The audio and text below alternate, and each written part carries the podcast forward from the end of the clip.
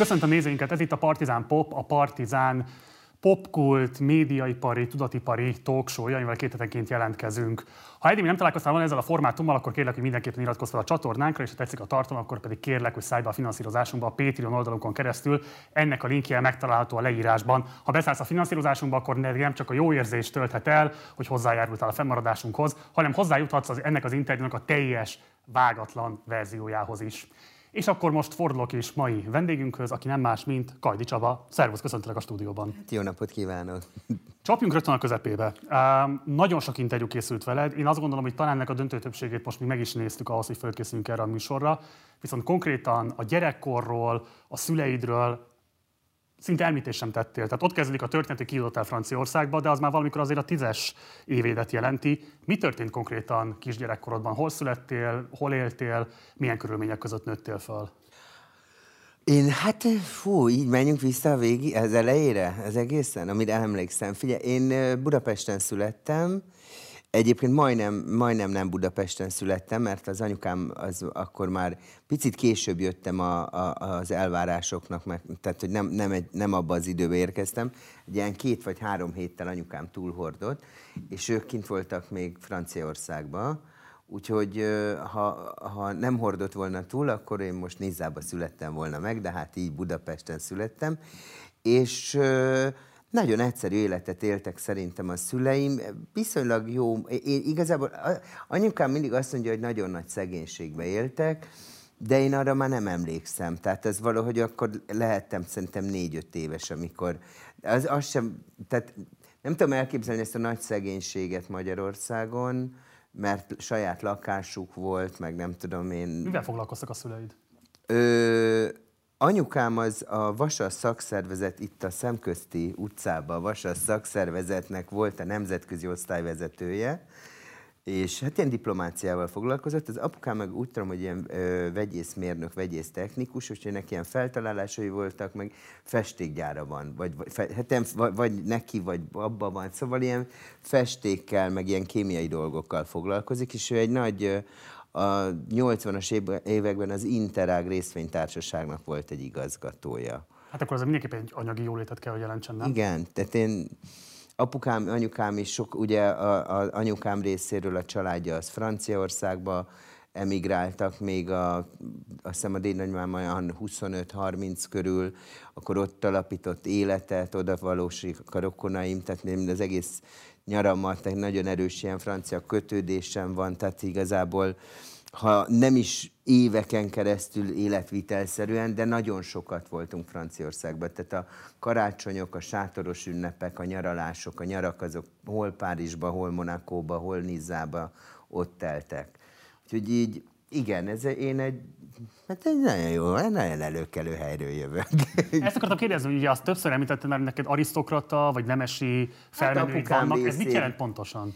Ezt így, ezt így, olyan nehéz ezt kimondani, meg nem is szeretem, le kéne, igazából ezt le kéne igazolni. Tehát ha valaki azt mondja magáról, ma Magyarországon arisztokrata, akkor ezt a gótai álmanákban meg kell jelenni a családjának visszamenőleg. Tehát, hogy nekünk voltak a, még Bécsből, mert sokat, ugye apukám Bécsbe dolgozott, tehát mi elég sokat voltunk ott, és ott volt egy, hát most nem emlékszem, hogy rokonunk, vagy csak barátunk volt, a, Gá, a Jósika Gáborék, az egy, az egy bárói család, a Jósika Báróék, és ott volt két fiúk, ilyen velünk egyidősek, Napos és Husel, tehát Hannibal és Napóleon, úgy hívták a, a fiúkat, Na most őket a mai napig a gótai álmanákba, vagy ezek, ezekbe, a, a, aki a főnemességet visszaköveti, jegyzett emberek.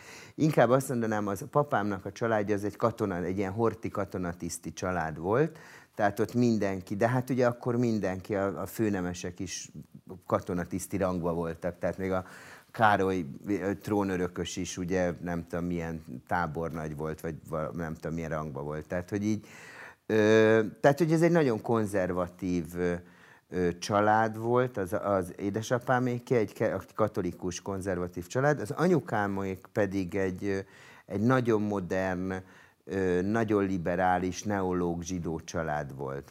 De de, de, nem, de, de hangsúlyozom, hogy neológok voltak, tehát abszolút nem vallásosak, tehát nem is, nem is tartották ezt számon, tehát hogyha nincs a második világháború, akkor erről, ez nem lett volna téma az életükbe. Tehát ez is egy ilyen érdekes dolog, hogy inkább, inkább egy, egy, egy magas kultúrájú, liberális környezet volt, és azon volt a fókusz, az, hogy, a származás milyen volt, ez ilyen szempontból azt gondolom, hogy indiferens. Többször meséltél egy dédnagyanyádról, aki 1925-ben emigrált Magyarországról, először Párizsba, majd a náci bevonuláskor ment el Gézába. Ő miért ment el 25-ben Magyarországról, illetve mit lehet róla tudni? Hát neki a férje... Apai vagy anyai ágon, bocsáss meg. Ez az anyai nagy, a, a déd nagymamám volt, őt úgy hívták, hogy Vint Júlia, és neki a férje az a Bálint Rezső festőművész volt, és ugye abba a körbe ők összejártak, ugye a budapesti értelmiség, ugye nagyobb magas kávéház kultúra volt akkor még Budapesten, és hát ő a New York kávéházban jártak össze ezek a művészek. De ide, ugye, ide az André Kertésztől kezdve a Révai Ilkáig, mit tudom én, a, a Karintig mindenki beletartozott, Molnár Ferenc, Karinti, Czóbel Béla. Tehát ugye ez, ez egy ilyen nagyon, nagyon menő kör volt, és akkor ott is úgy volt, hogy itt az írók találkoztak, ott a, a festőművészek, képzőművészek, tehát szoros kapcsolatuk volt a kasságkörrel például. Tehát, hogy ez egy ilyen ö, kör volt. a hátra. Igen, ő, neki ugye a férje, a, a, az én dédnagypapám, ugye a Bálint Rezső festőművész, ő, az én dédnagymamám az egy nagyon jó módú családból jött, azt hiszem valahol nyír, nem tudom én hol született, földjük volt, és akkor azt hiszem dohánytermesztéssel foglalkoztak, de hamar megárvult, és akkor neki kellett ö, eltartani a családot, ugye ez, azokban az években ez így működött, ő volt ugye a nagyasszony, és minél előbb férhez kellett menni, és akkor ehhez a Bálint Rezsőhöz ment férhez, akinek egyébként a polgári neve Berger Rudolf, csak ugye ezt a művésznevet fölvette, és ezt követően hát óriási mulatságba volt, tehát mint a gentrik, tudod. Kávéház, kártyázás, és, és vitte el a déd nagymamám vagyonát. Tehát igazából ő úgy, úgy döntött, hogy már három gyereke volt tőle, mind a három lány az itt született Budapesten. Az én nagymamám a Judit, ő volt a legkisebb, a középső volt a Szüzán, a Zsuzsika, és az Ancsa volt a legnagyobb, azt hiszem az Ancsa 13-ba született, a Zsuzsi 18, és a nagymám 28-ba, valahogy így. És, és amikor ő kiment Párizsba, 25-be vagy 30-ba, ezt mindig keverem, mert a nagynénye, az, vagy az, az én nagynéném, az Marsovszki Éva, az pedig, lehet, hogy ő ment ki 25-ben, nem tudom. A lényeg az, hogy hogy ő kiment, és hát nem, nem volt egy mintanya, tehát ezt nem lehet rá mondani, de mert hogy ugye, mikor kérdezték, ugye a nagymám két éves volt, te, és kérdezték a karintiek, így állt a peron, nagyanyám mesélte, így mesélték neki, a karintiek kikísérték, azt hiszem a keletiből ment az ex. Te és a Judittal mi van? Minden el van intézve. És így intette nagymamám, vagy nagyanyám, az azt jelentette, hogy a legelőkelőbb árvaházba beadta. Nem árvaház, tudod, ilyen intézetbe beadt, institu és oda beadta a kislányt, és akkor ott minden el van intézve. De a másik két lány már nagyobb volt, úgyhogy ők mondták, hogy nem anyuka, mi megyünk magával, és ők ugye mentek Párizsba. És akkor kiment Párizsba. Akkor elmentek Párizsba, a nagyanyád meg itt maradt az árvaházban. Igen. Wow. Igen. Ö, mert ő kicsi volt vele, nem akart foglalkozni. Mennyi ideig maradt ő egyedül? Hát ö, nagyon sokáig, mert utána mert utána ugye, amikor bejöttek a zsidó törvények, ugye akkor ki kellett kerülni a, a katolikus árvaházból, akkor ő 8 vagy 10 éves koráig egészen katolikus nevelést kapott. Ugye akkor a, az első zsidó rendeletek azt mondták, hogy keresztényeknél nem lehetnek zsidó gyerekek, akkor áthelyezték zsidó családokhoz, és akkor onnantól ez egy ilyen nagyon hánya vetett sorsa volt, és a háború után kereste a déd nagymamám. A egészen kereszten. ott egy ilyen 20-25 év így kimaradt a Hát családban? nem 25 év, de 10. 10? 15, aha. Oké, okay, kikerült a dédnagyanyád Párizsba a két gyerekkel. A két gyerekkel, és akkor neki volt ott egy sógora, a, a Berger Adalbert, aki akkor már egy nagyon jegyzett műkereskedő volt, és képgalériás volt, és akkor a déd nagymamám, ő nagyon jó üzletasszony volt, tehát egy okos nő volt, úgyhogy ő betársult az Adalberthez. És ezen az Adalbert meghalt 38-ban, De hát itt óriás, tehát itt, itt gyönyörű képek, meg olyan galériát képzelj el, fönn a Montmartron volt a galéria, és uh, itt tényleg Modigliánik, Renoirok, meg picasso cseréltek gazdát, tehát hogy ez egy ilyen nagyon menő galéria volt. És akkor, mikor bejöttek a, a, nácik, ugye a német megszállás, akkor ők menekültek el, és akkor Besançonba mentek először, és akkor Besançonból aztán Nizába telepettek le. És akkor azt mondta, ezt mesélte anyukám, hogy volt egy kis Michelangelo képe, ilyen kisebb, és ezzel a Michelangeloval kezdte újra az életét kvázi. Az volt az alaptőke. Az, igen, azt adták el. Itt két dolgot meséltél, ami engem érdekel korábbi interjúidban erről a kifejezetten ízai korszakról. Egyrészt meséltél arról, hogy a párizsi ingatlanokat, amikor ugye rekvirálták a nácik, aztán később a világháború után volt valami jóvátétel, és akkor ebből tudott vagyonosodni valamelyest a család. De meséltél arról is, hogy a nagyanyád, bocsánat, a dédnagyanyád járta az elhagyott nézai lakásokat, és amikor kifielt egyet-egyet magának, akkor azt valamilyen módon ő konfiskálta. Ez azt jelenti, hogy konkrétan a, nem tudom én, franciák vagy zsidók által hátrahagyott ingatlanokból hát, tette össze magát vagyonosra? Ez nem, nem, nem, nem, nem, ez, ez, ez nem így néz ki. Ez, úgy, ez egyébként úgy, így történt Magyarországon is, hogy magára hagyott lakások, tehát elmenekültek, elmentek. Vagy elhurcoltak, igen. Vagy elhurcolták őket, ezek átkerültek állami tulajdonba, ezek a lakások, és, és akkor ő ugye azt csinálta, hogy oda ment a conciergehez, és mondta, hogy ez... Portás, ugye? Igen, igen hogy connaissez un appartement, hogy ismer itt egy apartment, ami szabad, vagy üres, mert akkor nagyon sok üres és elhagyott lakás volt. És akkor az már, az, tehát hogy ott már nem volt, tehát hogy így, meg azt nem tudom, ez egy érdekes kérdés, hogy az elhagyott lakás az magántulajdon volt-e, vagy, vagy bérlemény, tudod, állami tulajdon volt? Mert azért ezt, ezt a részét nem is. Hány lakásról beszélünk nagyságrendben? Egylőn. Egy, egyetlen egy? Ja. Ez egyetlen egy lakás. Tehát nem, nem voltam Amika egy, egy ilyen lakásmafiózó, hanem ő kinézett, nem tudom, hát ha ismered Nizát, Nizának van egy... Életem nem jártam ott, úgyhogy... Van egy rózsadombja, tehát hogy ezt egy ilyen hegyre kell fölmenni, ugyanaz, mint a rózsadomb, és akkor ott a tetején, de tényleg a tetején, mert utána már lebukik a hegy, ott van, a Viktória királynő épített egy palotát. Uh-huh. És ez volt az ő egyik, azt hiszem, az ő téli vagy nyári rezidenciája, és ez pont szembe van a földközi tengerrel, és ugye ez a, és a királynő udvartartásának épült egy ö, nagy, két oldalt, ilyen nagy ö, régi házak, ugye ez a viktoriánus épületek. És ebbe volt nekünk egy nagy lakásunk, és ez volt ez a lakás, amikor a concierge mondta, hogy hát ha tud valami lakást, adott neki pénzt, azonnal lerakott egy, matlá, egy matracot, meg egy fogkefét, és mondta a, a konciársnak, hogy ebbe a lakásban már laknak. De szerintem ezek akkor állami lakások voltak, és onnan elmenekültek. De hát ez egy ilyen, tényleg beléptél, és egy hatalmas hal volt, a, a vakaj, voltak vakajtók, azon ilyen, ilyen cizel, metszett tükrök voltak, minden szobában gyönyörű kandalló, festett csempével. Meg Ez a lakás megvan még? Nem, ez már nincs. Ez már nincsen meg. Sajnos. És akkor te gyakorlatilag kisgyerekkorodtól kezdődően folyamatosan járhattál ki Franciaországba, uh-huh. Ausztriába is? Ausztriában sokat, mert apu, apukám ott dolgozott, úgyhogy oda, meg ott is volt valami üzleti partnere.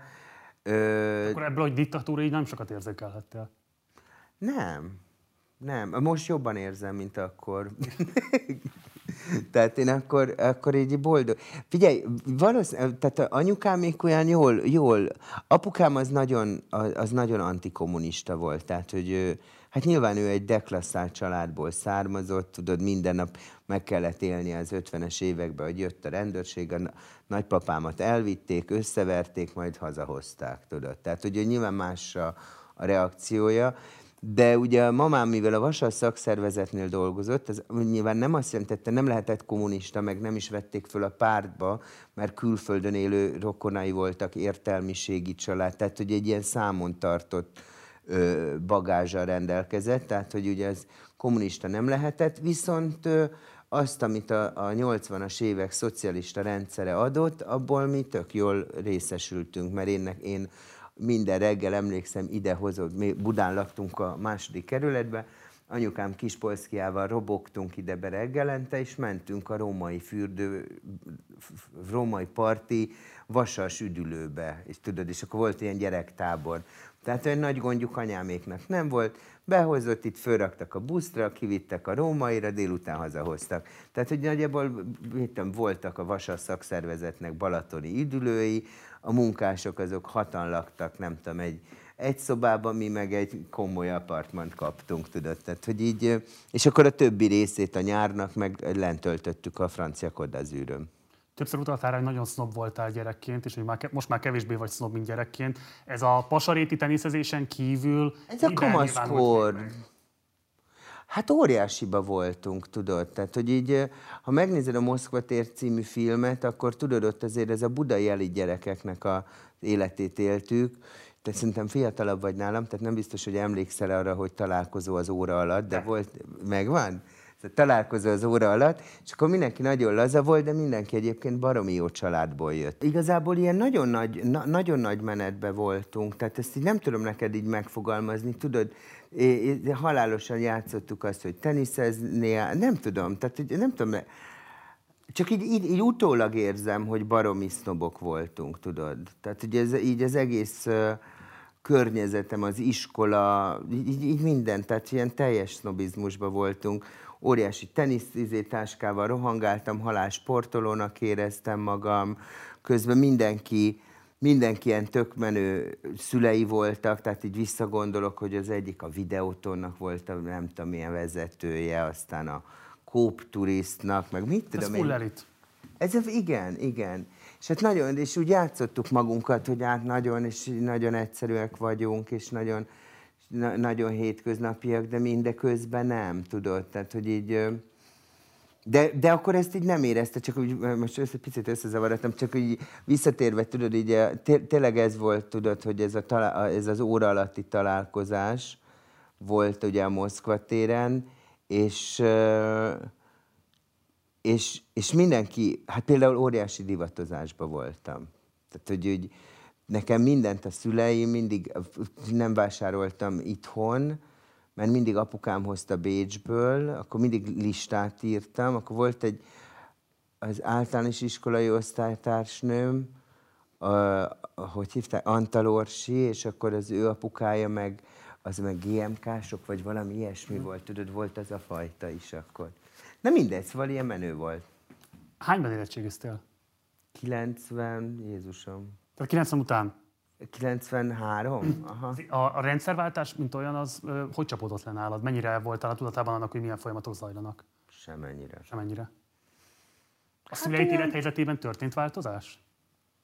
Abszolút. Az apukám elindult a magánvállalkozói életük. Tehát, hogy így anyukámnak akkor, de már ez nem emlékszem, hogy rendszerváltás előtt vagy után volt, presszója lett, meg KFT, akkor ott hagyta a vasas szakszervezetet, akkor azokban ott csalódott, mert ugye ő, ugye ő nagyon sokat tolmácsolt ugye francia nyelvről. És, és mondjuk éveken keresztül azt hangoztatta a, a Vasas szakszervezet főtitkára, hogy a Vasas szakszervezet egy független szakszervezet, a pártól nem függ. És akkor a anyukám ezt fordította mondjuk a párizsi delegáción. És akkor 89 után, mikor megtörtént a változás, akkor ugyanez a főtitkár azt mondta, a Vasas szakszervezet sajnos sosem volt független szakszervezet, mindig is függött a pártól. És akkor az anyukám, tehát Karcsi, nem tudom, hogy hívtad, nem ezt mondtad, te csak fordítsál. És akkor neki, ő ilyen csalódott lett ettől az egész rendszertől, tudod, hogy ez hogy, hogy lehet egy ilyen hogy pontosan a szöges ellentétét mondjuk.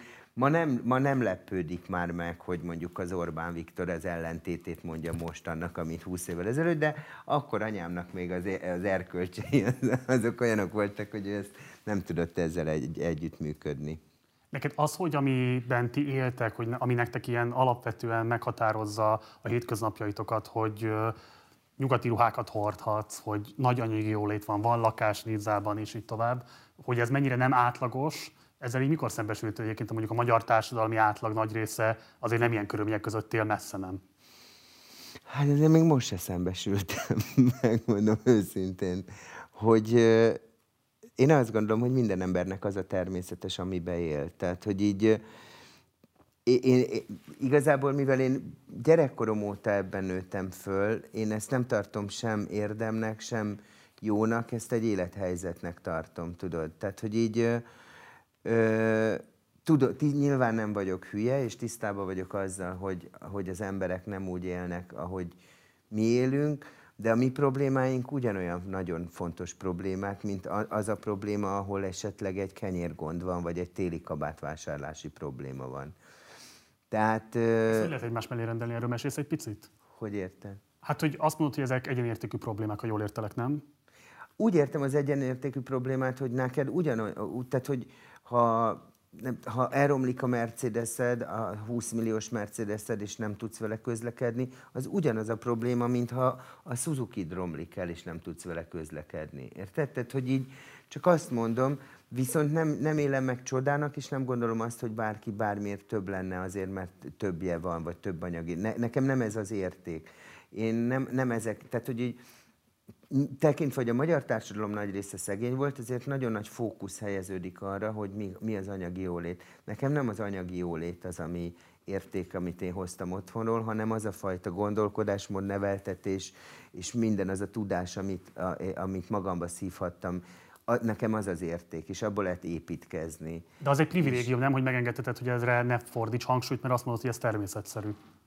Ez nem egy privilégium. Ez, ez nem privilégium? Nem, de miért ne fordítanám? Nem értem a kérdésedet. Hát az a kérdésem csak, hogy nyilván magyar viszonylatban ez egy kirívóan gazdag életvitel. De ez, ez, ez már egy nyomornak számít akkor, ha azt veszük, hogy ma tíz év alatt tíz év jaktokkal közlekednek vezetői. Az még kirívó, nyilvánvaló, hogy most a nagy átlagról beszélek, és nem számonkérőleg mondom ezt, hanem csak kíváncsi vagyok rá, hogy amikor szembesültél esetleg ezzel, most kifejezetten a 90-es évekre gondolok, 2000-es évek első felére, akkor ez benned milyen érzéseket, milyen gondolatokat Nem mondtam, hogy sznobok el? voltuk és játszottuk az eszünket, mert azt gondoltuk akkor 20 évesen, hogy mi különbek vagyunk, mint a többiek. Tehát akkor ilyen módon megjelent ez a gondolkodásodban. Igen, és akkor ott játszottam az eszem, de ez körülbelül, tehát hogy így Annyira, annyira más tudod, ahogy így az elmúlt ö, időszakban kinőtt a társadalomból egy új társadalmi elit, akik egyébként ö, tél, e, asztalnál nem tudnak viselkedni, akkor, ak, akkor rájövök, hogy mennyit számított az, hogy nekem ezüsttel a kis, e, számba kellett, vagy ezüst kiskanállal a számba születtem. De csak ezért jöttem rá. De mondom, az érték nem az volt. Tehát, hogy azért itt ilyen, ilyen deklasszált, emigrált emberekről beszélünk. Az én családomnak a nagy része az ilyen deklasszált, emigrált emberek. De az, ahogy mondjuk a, Marsov, a, a Révai Éva, Marsovszki Évához, aki az egyik legnagyobb ö, tervező volt Párizsban, és az, a Révai Ilka volt az édesanyja, aki André Kertésznek a barátja, na ez egy érték. De én ezt se fogtam akkor föl, mert ott ültem a szalonjukba, és festőművészek, meg szobrászok, meg zeneszerzők jöttek, mentek, és én csak arra a kultúrkörre, arra minden szerdára emlékszem, hogy minden szerdán az Évánál volt egy ebéd Párizsba, a Rue Quatre és akkor meghívta a füzesériéket, ezek is arisztokraták voltak, meg, és akkor ilyen nagyon finom emberekkel találkoztál, olyan emberekkel, akik ma már nem léteznek a magyar társadalomban. Tehát, hogy ez a, ez a fajta szofisztikált, finom, régi háború előtti társadalmi réteg, ami volt itt, az, ma, az már nincsen, nem létezik. És, és én ezeknek a közvetlen környezetében nőttem föl, és ez ad egy nagy értéket.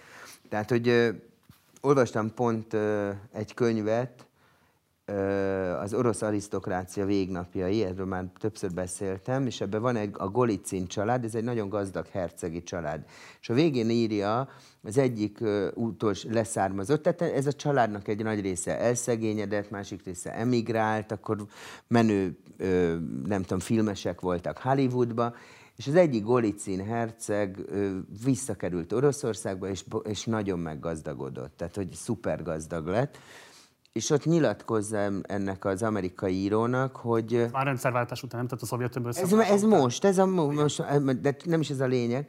Csak azt nyilatkozza, hogy azok a családok, mint a mi családunk, azok megtanultuk azt, hogy bármikor, bármilyen pillanatban jöhet egy olyan rendszer, hogy azonnal mindent elveszítesz, és az az igazi érték, hogyha egy olyan tudást kapsz, hogy akár egy generációval később, de újra tudod építeni mindazt, amit elvettek tőled. Mondjuk ilyen aktuális példa erre, ugye, hogy meghekkelték most az Instagramomat, két évig szépen fölépült egy 230 ezer fős Cilla követő tábor, és egy pillanat egy, egy hülye jelszó megadásával piffigy eltűnt az egész. Tehát, hogy és mi történik? Ez, ennek a gondolatnak a menetén haladva, mit kell csinálni? Újra kell építeni az egészet, mert képes vagy arra, hogy újraépíts, és ezt otthonról hoztad. Erről is fogunk beszélni. Az első nyilvános szereplésed az az első generáció című RTL Ez is megvan. kötődik, hát az óriási. amiben ugye egy fotoriportert játszottál. Igen, ez szuper volt. Na most ennek a sorozatnak az a különlegessége túl azon, hogy tényleg egy borzalom, hogy ugye itt próbálkozott valamilyen módon az RTL Klub bemutatni egy olyan kelet-közép-európai új juppi generációt, akik ebben az új gazdag vállalkozói körben próbálkoznak érvényesülni, részben féllegális, részben illegális tevékenységekből. Tehát megpróbált fölrajzolni egy ilyen korrajzot arról, hogy hogy néznek ki ezek a fiatal, 20-30 éves karrierjüket és vállalkozásukat most megalapozó fiatalok. Hogyan tekintettél erre a sorozatra, amikor ezt befelkértek téged? Milyen azonosságokat véltél esetleg felfedezni a saját sorsoddal? Hát nagyon ér, mert nem is tudom ez mikor volt, szerintem ez ilyen 98 lehetett. Amikor 98, 99, 2000, valahogy így. 2000-ben már én csináltam az ügynökséget, tehát ez nem lehetett. Tehát ilyen 98 lehetett, és volt egy barátnőm, tehát hogy hogy kerültem bele, semmi közöm nem volt ez az egész. Kicsit modellkedtem, tehát volt, de nem volt modellkarrierem, de modell, voltam fotózáson, és még ilyen pek, nem tudom, volt egy-két ilyen munkám, voltam a Bravo magazinba, meg nem tudom, olyan óriás, ott indult a Bravo magazinba. Láber Zsuzsa főszerkesztő kért föl valamire. Na mindegy, és akkor úgy emlékszem, hogy, hogy nekem volt egy barátnőm, a Szalontai Szilvia, aki modellkedett, és aztán énekesnő lett, őnek ugye a legnagyobb sikere azt talán, hogy a császár elődnek volt a barátnője, és ő hívott el egy castingra, és akkor, és erre castingoltak. Én nem, én nem is tudtam, így elkísértem. És akkor mondták, hogy de menjek be. De hát mondom, én csak a Szilvi. A Szilvi is mondta, de próbáld meg, hát ha, hát ha bejön. Akkor őt nem választották be, de engem beválasztottak ebbe a sorozatba ahol kaptam ezt a fotós szerepet, és ott igazából az volt, hogy ők rendkívül perfekcionisták voltak egyébként, a, a gyártók, tehát ők valami elképesztően nagy dolgot akartak létrehozni, ö, de ez a visszájára sült el. Tehát, hogy ugye az volt a lényeg, például hogy alapkoncepció volt, mindenki modell, tehát mindenki, és mindenki nagyon szép ember. És ezáltal lebukoltak tényleg csak modellfiúk és modelllányok, a kis piroska, már te Osvát Andit nem tudom, hogy volt. De, benne volt. Benne volt? Király Éva, Görögzita az fiatal, kik voltak még? Fú, nem tudom, valami Adrián, a fiúknál is volt, a Huiber volt benne, úgy emlékszem. Szóval, és mindenki nagyon szép volt, viszont baromi béna volt. Tehát, hogy ugye ezt elfelejtették, hogy itt ezek nem színészek. Úgyhogy aztán, mikor rájöttek arra, hogy ezek, de nagyon vicces volt ez a, abban az időben ez a próbálkozás. Tehát most képzeld el, hogy egy szomszédok uralta világból indul egy másik sorozat. Tehát, hogy így, hogy szent, és nem volt a sorozatok korszaka, tehát ma, ma minden sorozatról szól. Tehát a ma, mai nap indítanák el, talán ha nyilván profiban castingolnának, és nem csak arra mennek, hogy szépek legyen, mert senki nem tud beszélni. Tehát például én kaptam egy nagyon-nagyon jó szinkron hangot, ahol ugyan bár nagyon feminin voltam, és így mutattam a naplementét, de azt mond, de közben ezt szinkronizálnak. Armand, és egy gyönyörű naplementét akarsz? És közben így tartottam a kis kacsóimat. Figyelj, én így megláttam a tévét, és mondom, a, soha többet nem akarom látni, és a telefont se vettem föl, tudod, amikor hívtak. De nem mondott, ez te vagy, tényleg? Ez, mi ez a hang? Mert hogy mindenki hangot kapott. Úgyhogy az egy vicces dolog volt ott. Ez a sorozat jól megfogalmazta abban az értelemben a korszellemet, hogy hogy néztek ki ezek a... Nem tudom megmondani ezt, mert fogalmam so, sincs. Semmi emléked nincs róla. Ö, tudod, mik vannak? Ilyen vizuál emlékeim vannak, hogy ilyen hülye felvételek voltak, hogy mit tudom én, lerakták az üvegasztalra a poharat, és mutatták, hogy lerakják, majd alulról vették, hogy megértik. Tudod, és akkor ilyen, ilyen hülye kattok voltak ebbe az egészbe. És ilyen, én valahogy arra elment, és, és akkor voltak ilyen diszkó jelenetek, de hogy mi volt a, a sztoria, hogy miről szólt, azt meg nem tudom. Egyébként nagyon jó emlék nekem. Tehát, hogy ott kín Adiligeten a, a Szani Jani volt a producer, aki ezt az egészet finanszírozta, és akkor a, a legújabb Mercedes-ével ott autókáztunk vala, szóval az egészet nem értem, hogy mi történt, de nekem egy nagyon jó pofa élmény volt. 2000 a modellügynökség megalapítása. Igen. Manna fm volt veled egy interjú, és ott úgy fogalmazol, hogy a divatvilág eléggé kirekesztő és eléggé snob világ. Ezt, ez, ez, a, hogy mondjam, ez a tanulság mikor vonódott le benned? Tehát hogyan tekintettél, amikor belevágtál ebbe az egész modellügynökségbe, a modell szakmára? Ö, igazából az az igazság, hogy, hogy a modell, a, a modell és divatvilágban is kb. olyan lehet, mint a 18. Századik, századbeli Versailles, tudod, hogy minden a külső és a megjelenés, semmi más nem számít. Tehát nem számít a tudás, nem számít a művel, semmi nem számít, csak a külső és a megjelenés. És ezt te tudsz értéket társítani? Tehát számodra ez egy értékes tevékenység akkor ebben az értelemben? Az ebben, szerintem önhittek ezek az emberek, akik ebbe a világba dolgoznak, de ezt csak 20 év tapasztalatából merem most így kijelenteni. Modellekre érted, vagy a szakma egész? Az egész szakmára. Magadat is beleértve? Hoz... Te, tessék? Magadat is beleértve? Nem, én szerintem egy picit már másfelé kacsingatok, de Magamat ezért nem, mert én ennél tág, sokkal tágabb látókörű voltam, de ha megfigyelsz valakit, aki ebbe a szakmába dolgozik, az halálosan el van, viszont teljesen szakbarbár. Semmi máshoz nem ért, csak ehhez, amivel foglalkozik. És akkor arról tud beszélni, és mögötte semmilyen tágtudás nincsen. Hát, ez nem meglepő, hiszen konkrétan az a feladata, hogy fényt verjen vissza optikai eszközök számára. Persze, de én szerintem attól az ember még olvashat, művelődhet, kikacsinthat, inspirálódhat, tehát hogy így millió egy dolgot kell ahhoz csinálni, tudod, hogy, hogy egy táglátókörű ember legyél. Tehát, az világos, de hogyha nem érik ilyen hatások, hogyha ez nem elvárás, hiszen ez, nem az, de nem az elvárás, hogy el tudja mondani, hogy olvasta Proustot, hanem az a kérdés, hogy tud-e olyan vékonyságra lefogyni, és úgy pozolni. Én most én nem csak a modellekről beszélek, én beleírtam ide a stylistokat, a divattervezőktől kezdve mindenkit. Tehát, hogy így hogy csak azzal vannak, azzal a szűk világgal elfoglalva, amiben vannak, viszont azt gondolják, hogy rendkívül meghatározó emberek, mert hozzájárulnak a kultúrához, és ők fogják megmondani, hogy te mi, hogy fogsz jól kinézni. És, és például, de ez egy érdekes dolog, a nagymamám mindig mondta, nem tudom, hogy mit, miért mondják ezt, hogy nem a ruhat teszi az ember, de a ruhat teszi az ember. És ez is egy tök érdekes vélemény volt, mert egy, nyilván vannak belső értékek, de az első benyomást az, az, az fogja meghatározni, amikor belépsz valahova. Milyen az ruházatod, milyen az illatod, hogy néz ki a hajad, csillog-e a bőröd, vagy mondjuk leszakadt vagy, mint egy klosár, tudod. Tehát, hogy így az, az lesz a meghatározó. Viszont uh, akkor... A... Az nem azért vált ez meghatározóvá, mert létezik olyasmi többek között, mint hogy divatszakma, vagy létezik... Erre mondom, hogy ez olyan, mint a 18. századbeli Versailles, ami minden a megjelenés. Tehát ez nem egy új keletű dolog, ez már a 18. század, vagy előtte is fontos volt és számított. Tehát, hogyha nem a legújabb divat szerint öltöztél, akkor ugyanúgy kivetett a Versailles udvar, vagy a, nem tudom, Habsburg há... Érted? Tehát, Persze. Tehát azért azt gondolom, hogy most az a különbség, hogy most már ezek a normák, amiket mondjuk adott esetben a modell szakma megképez, azok nem egy szűkelített befolyásolnak, hanem széleskörű társadalmakat. Így van, és, és azt gondolják, hogy ők a társadalom fölöttiek, mert meghatározzák a, a, a, az öltözködést vagy a kultúrát.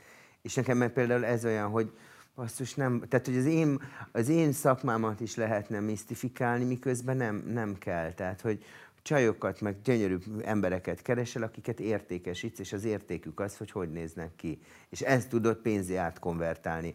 Amíg nem kerül be hozzád, addig ő nagyon helyes kislány. De Csaba, hogyha ennyire lesújtó a véleményed, akkor igazából miért vágtál bele? Mi az, amit téged ambicionál? Nem, nem, ez nem, nem, de nem, ez nem lesújtó vélemény, ez egy objektív vélemény, de ez nem lesújtó. Tehát nem azt mondtam, hogy ezek rémes emberek, hanem azt mondtam, hogy, hogy, hogy, hogy az értékrend ez egy picit el van csúszva.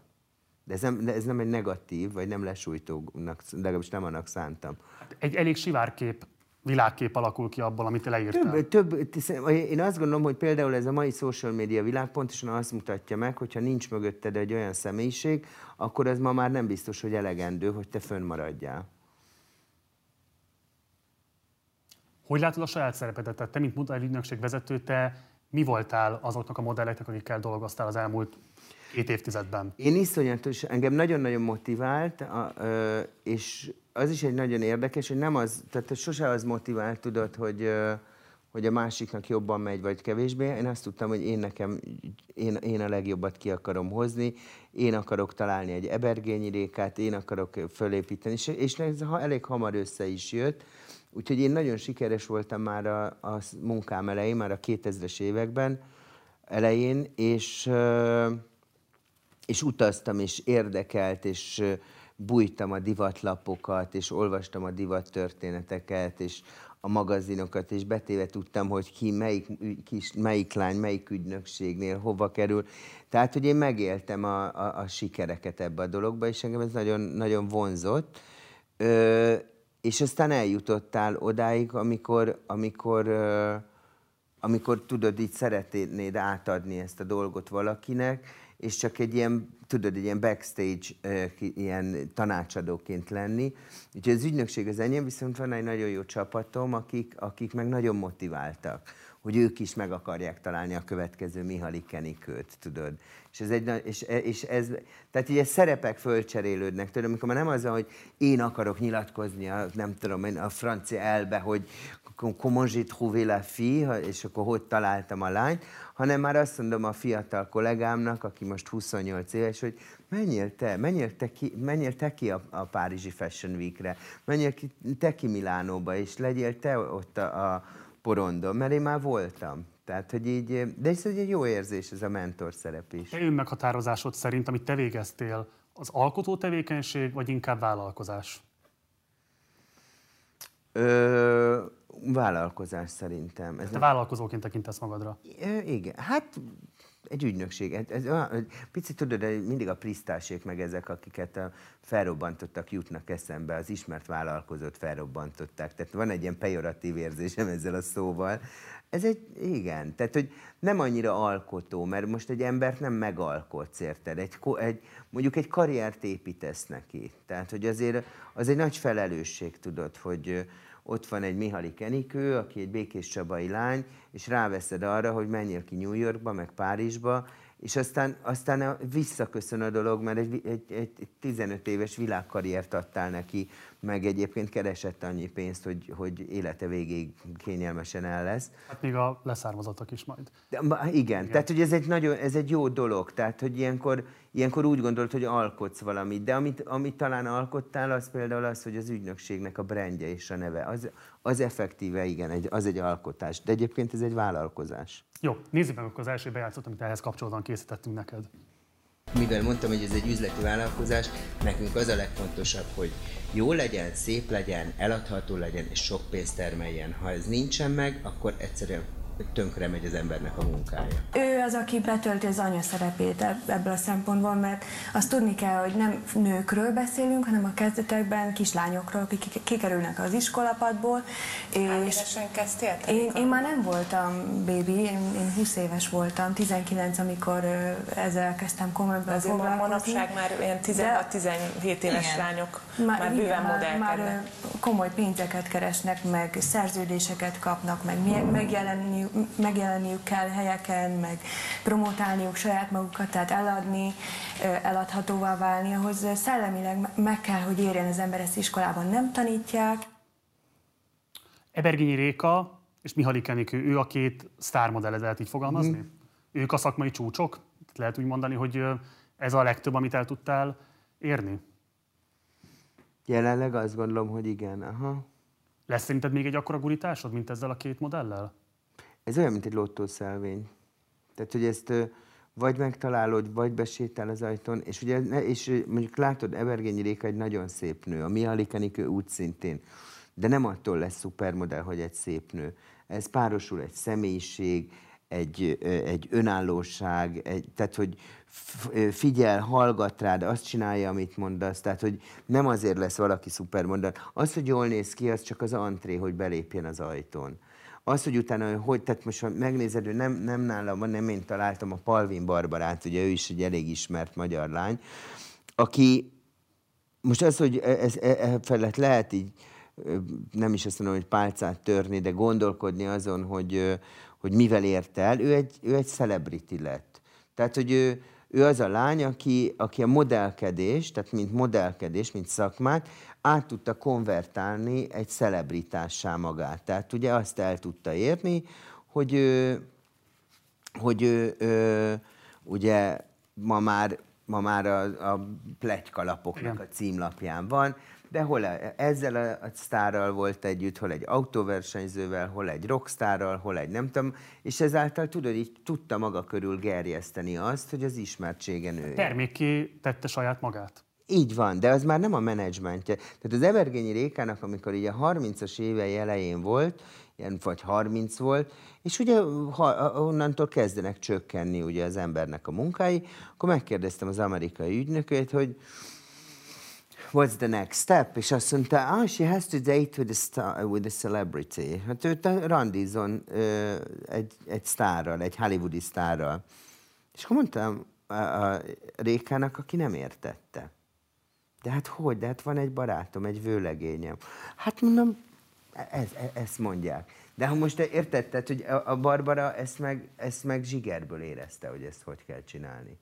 Szerinted mit jelent ez? Ugye Ebergényi Rékát, akit láttunk az előbbi bejátszóban, ő arról beszél, hogy belekerült ilyen tizenéves korszakának a végén ebbe az iparágba, és el kellett kezdeni azon gondolkozni, mit jelent az értékesíthetősége, mitől tud ő maga pénzé válthatóvá válni. Ugye erről beszéltünk az előbb, hogy ez termékké válni, saját magadat termékké csinálni. Szerinted ez milyen hatásokkal van valakinek a személyiségére, hogyha elkezd így gondolkodni saját magáról? Hát figyelj, szerintem ehhez mindig kell egy külső szem és egy, és egy menedzser, különben te, te magadat nem tudod értékesíteni, és nem tudod meghatározni. Te magad se vagy tisztában a, saját értékeddel ilyen szempontból. Tehát te nem tudod, hogy te miért vagy jó, te nem mondhatod azt, hogy gyerekek, hát én kapjam a melót, micsoda egy dög vagyok. Ezt mondhatja az ügynököd. És, ugye ne, és kell, hogy legyen valaki a hátad mögött, aki, ö, a, aki ezt menedzseli, ezt a kérdést, és egyébként féken tartja a személyiségedet, amikor picit elszállnál, amikor hisztikézel, nem csinálom, nem akarok velük, nem dolgozom, ennyiért nem dolgozom, akkor mindig van valaki, aki így meggyőz. Tehát, hogy kell ez a megerősítés. Az eladhatóságnak a kritériumai azok szerinted nem tudják veszélyes formában deformálni egy ilyen fiatal személyiségnek az alakulását? Abszolút, de nagyon rossz hatással tud lenni az elején egy lányra. Tehát, hogy ez úgy kezdődik, hogy valaki, aki elkezd modellkedni, az mondjuk az első motiváció az semmi más, csak hogy benne legyek az újságba akkor hogy mutogathassam az iskolába, hogy benne vagyok az újságba. Akkor az egész iskola, ez a kamaszkor, tudod, amikor az ember még sen, sen, senő se gyerek, tehát keresi a saját útját. Visszaigazolás. És visszaigazolást, akkor, akkor megkapja, hogy ő egy jó csaj, ő egy jó nő. Akkor ezt nagyon élvezi. Tehát e, e, e, körülbelül olyan 20 éves korára alakul ki, hogy úristen, én ebből pénzt akarok keresni, és ebből, ebből akarok megélni. Tehát, hogy abszolút nincs jó hatással a személyiségre. Tehát ugye az Ebergényi Rika is mondja, hogy ő később került be a modelliparba. Mert ő 20 éves volt. De ugye azt te magad is többször lenyilatkoztat, hogy 16 éves az átlagkor, tehát általában 16 éves korában kerül egy lány veletek kapcsolatba, és aztán az azt követő két-három év szól arról, hogy hogyan tudjátok olyanná formálni, hogy, hogy az alapozás. képessé váljon a te megfogalmazásod alapján ugye ez egy nagyon érzékeny korszaka minden embernek, tehát ez a 16 éves kor, 18-19, ez a személyiség fejlődésnek egy intenzív és érzékeny időszaka, a testképpel kapcsolatos gondolatoknak a kialakulása, a szexualitás felfedezése, megélése, az önbecsülésnek a kialakítása. Ugye te is mondtad, hogy ugye az, alapvetően ezek az emberek nem arról ismerszenek meg, hogy milyen gondolataik vannak, egész egyszerűen azért nem ezzel töltik nyilvánvalóan ezt az időszakot az életükben, hogy olyan, mint egy olvassanak, vagy bármi. Igen, de hogy a te munkád során hogyan próbáltál mondjuk koncentrálni arra, vagy hogyan próbáltál figyelni arra, hogy ez az áruvá válás folyamata, ez lehetőség szerint minél kisebb deformitást okozzon az adott modellnek a személyiségében?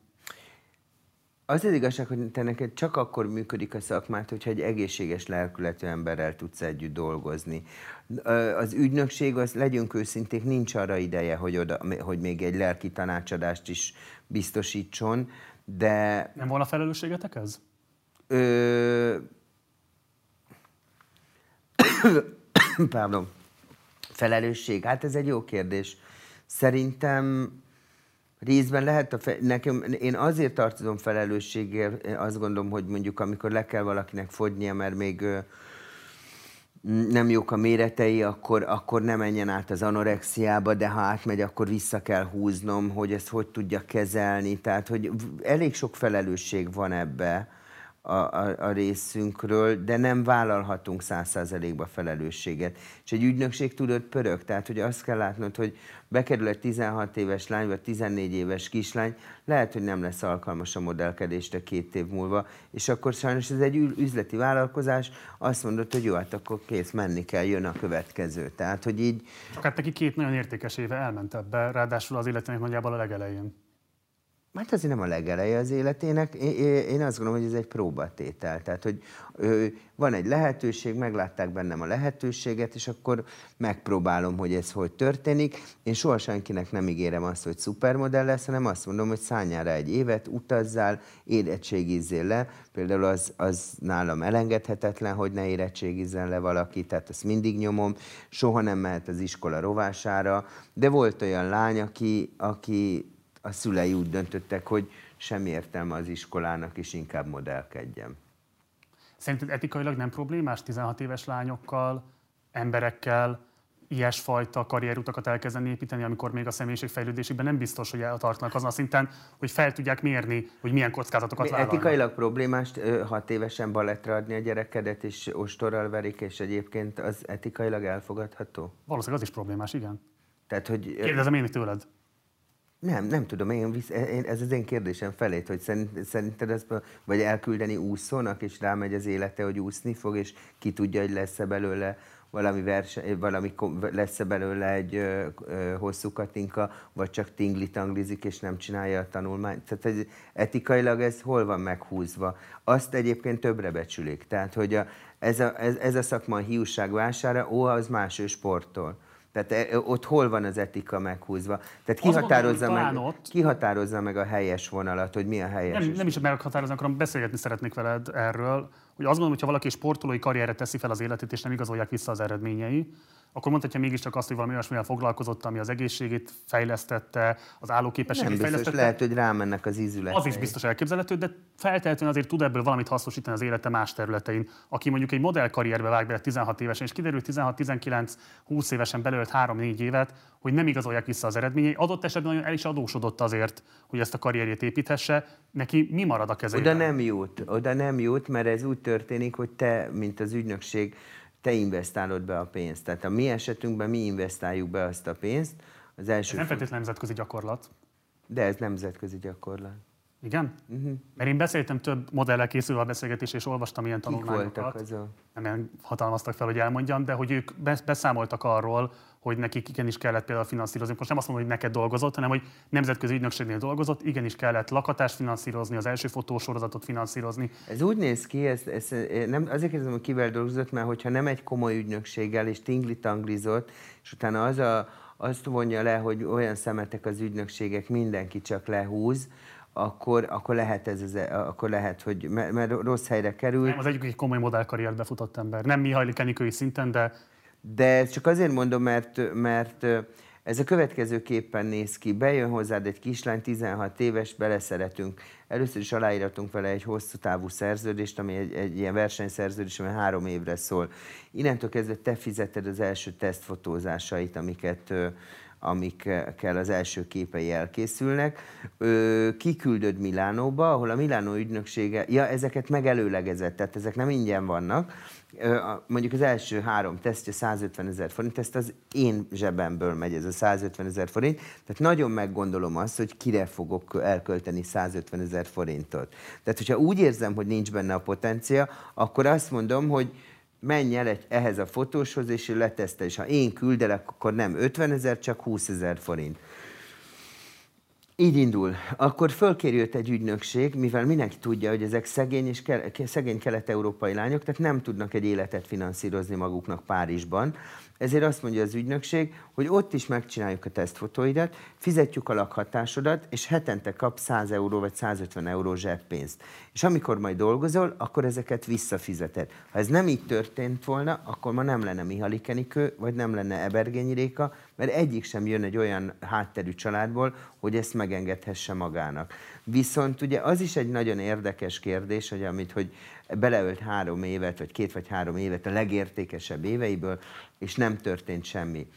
Én azért ezzel vitatkoznék. Tehát, hogyha azt veszem, hogy mondjuk egy, egy bácsalmási kislány, aki Budapestre nem jut fel, és nem lesz belőle szupermodell, de eltölt egy évet ö, mondjuk egy évet rászán a modellkedésre, és abból lakik Párizsban, lakik Tokióban, megismeri, nem tudom én, Koreát, eljut Dél-Spanyolországba, Milánóba, megtanul tök jól angolul, tök jó élettapasztalatot szerez. Ez, ez nem egy fortune, nem, egy, nem nyert ezzel? Bocsánat, ez biztos, hogy így ja, van, akkor... csak azt mondom, hogy az én olvasmány élményeim alapján a modell szakma egészét nem ez jellemzi. Most akkor idézem mondjuk mit Mila Jovovicot, ő azt mondja, hogy a legtöbb modell soha nem kerül ki például az adós eladósodottságból, amiben magát hergeli azért, hogy megfeleljen az ügynökségi elvárásoknak.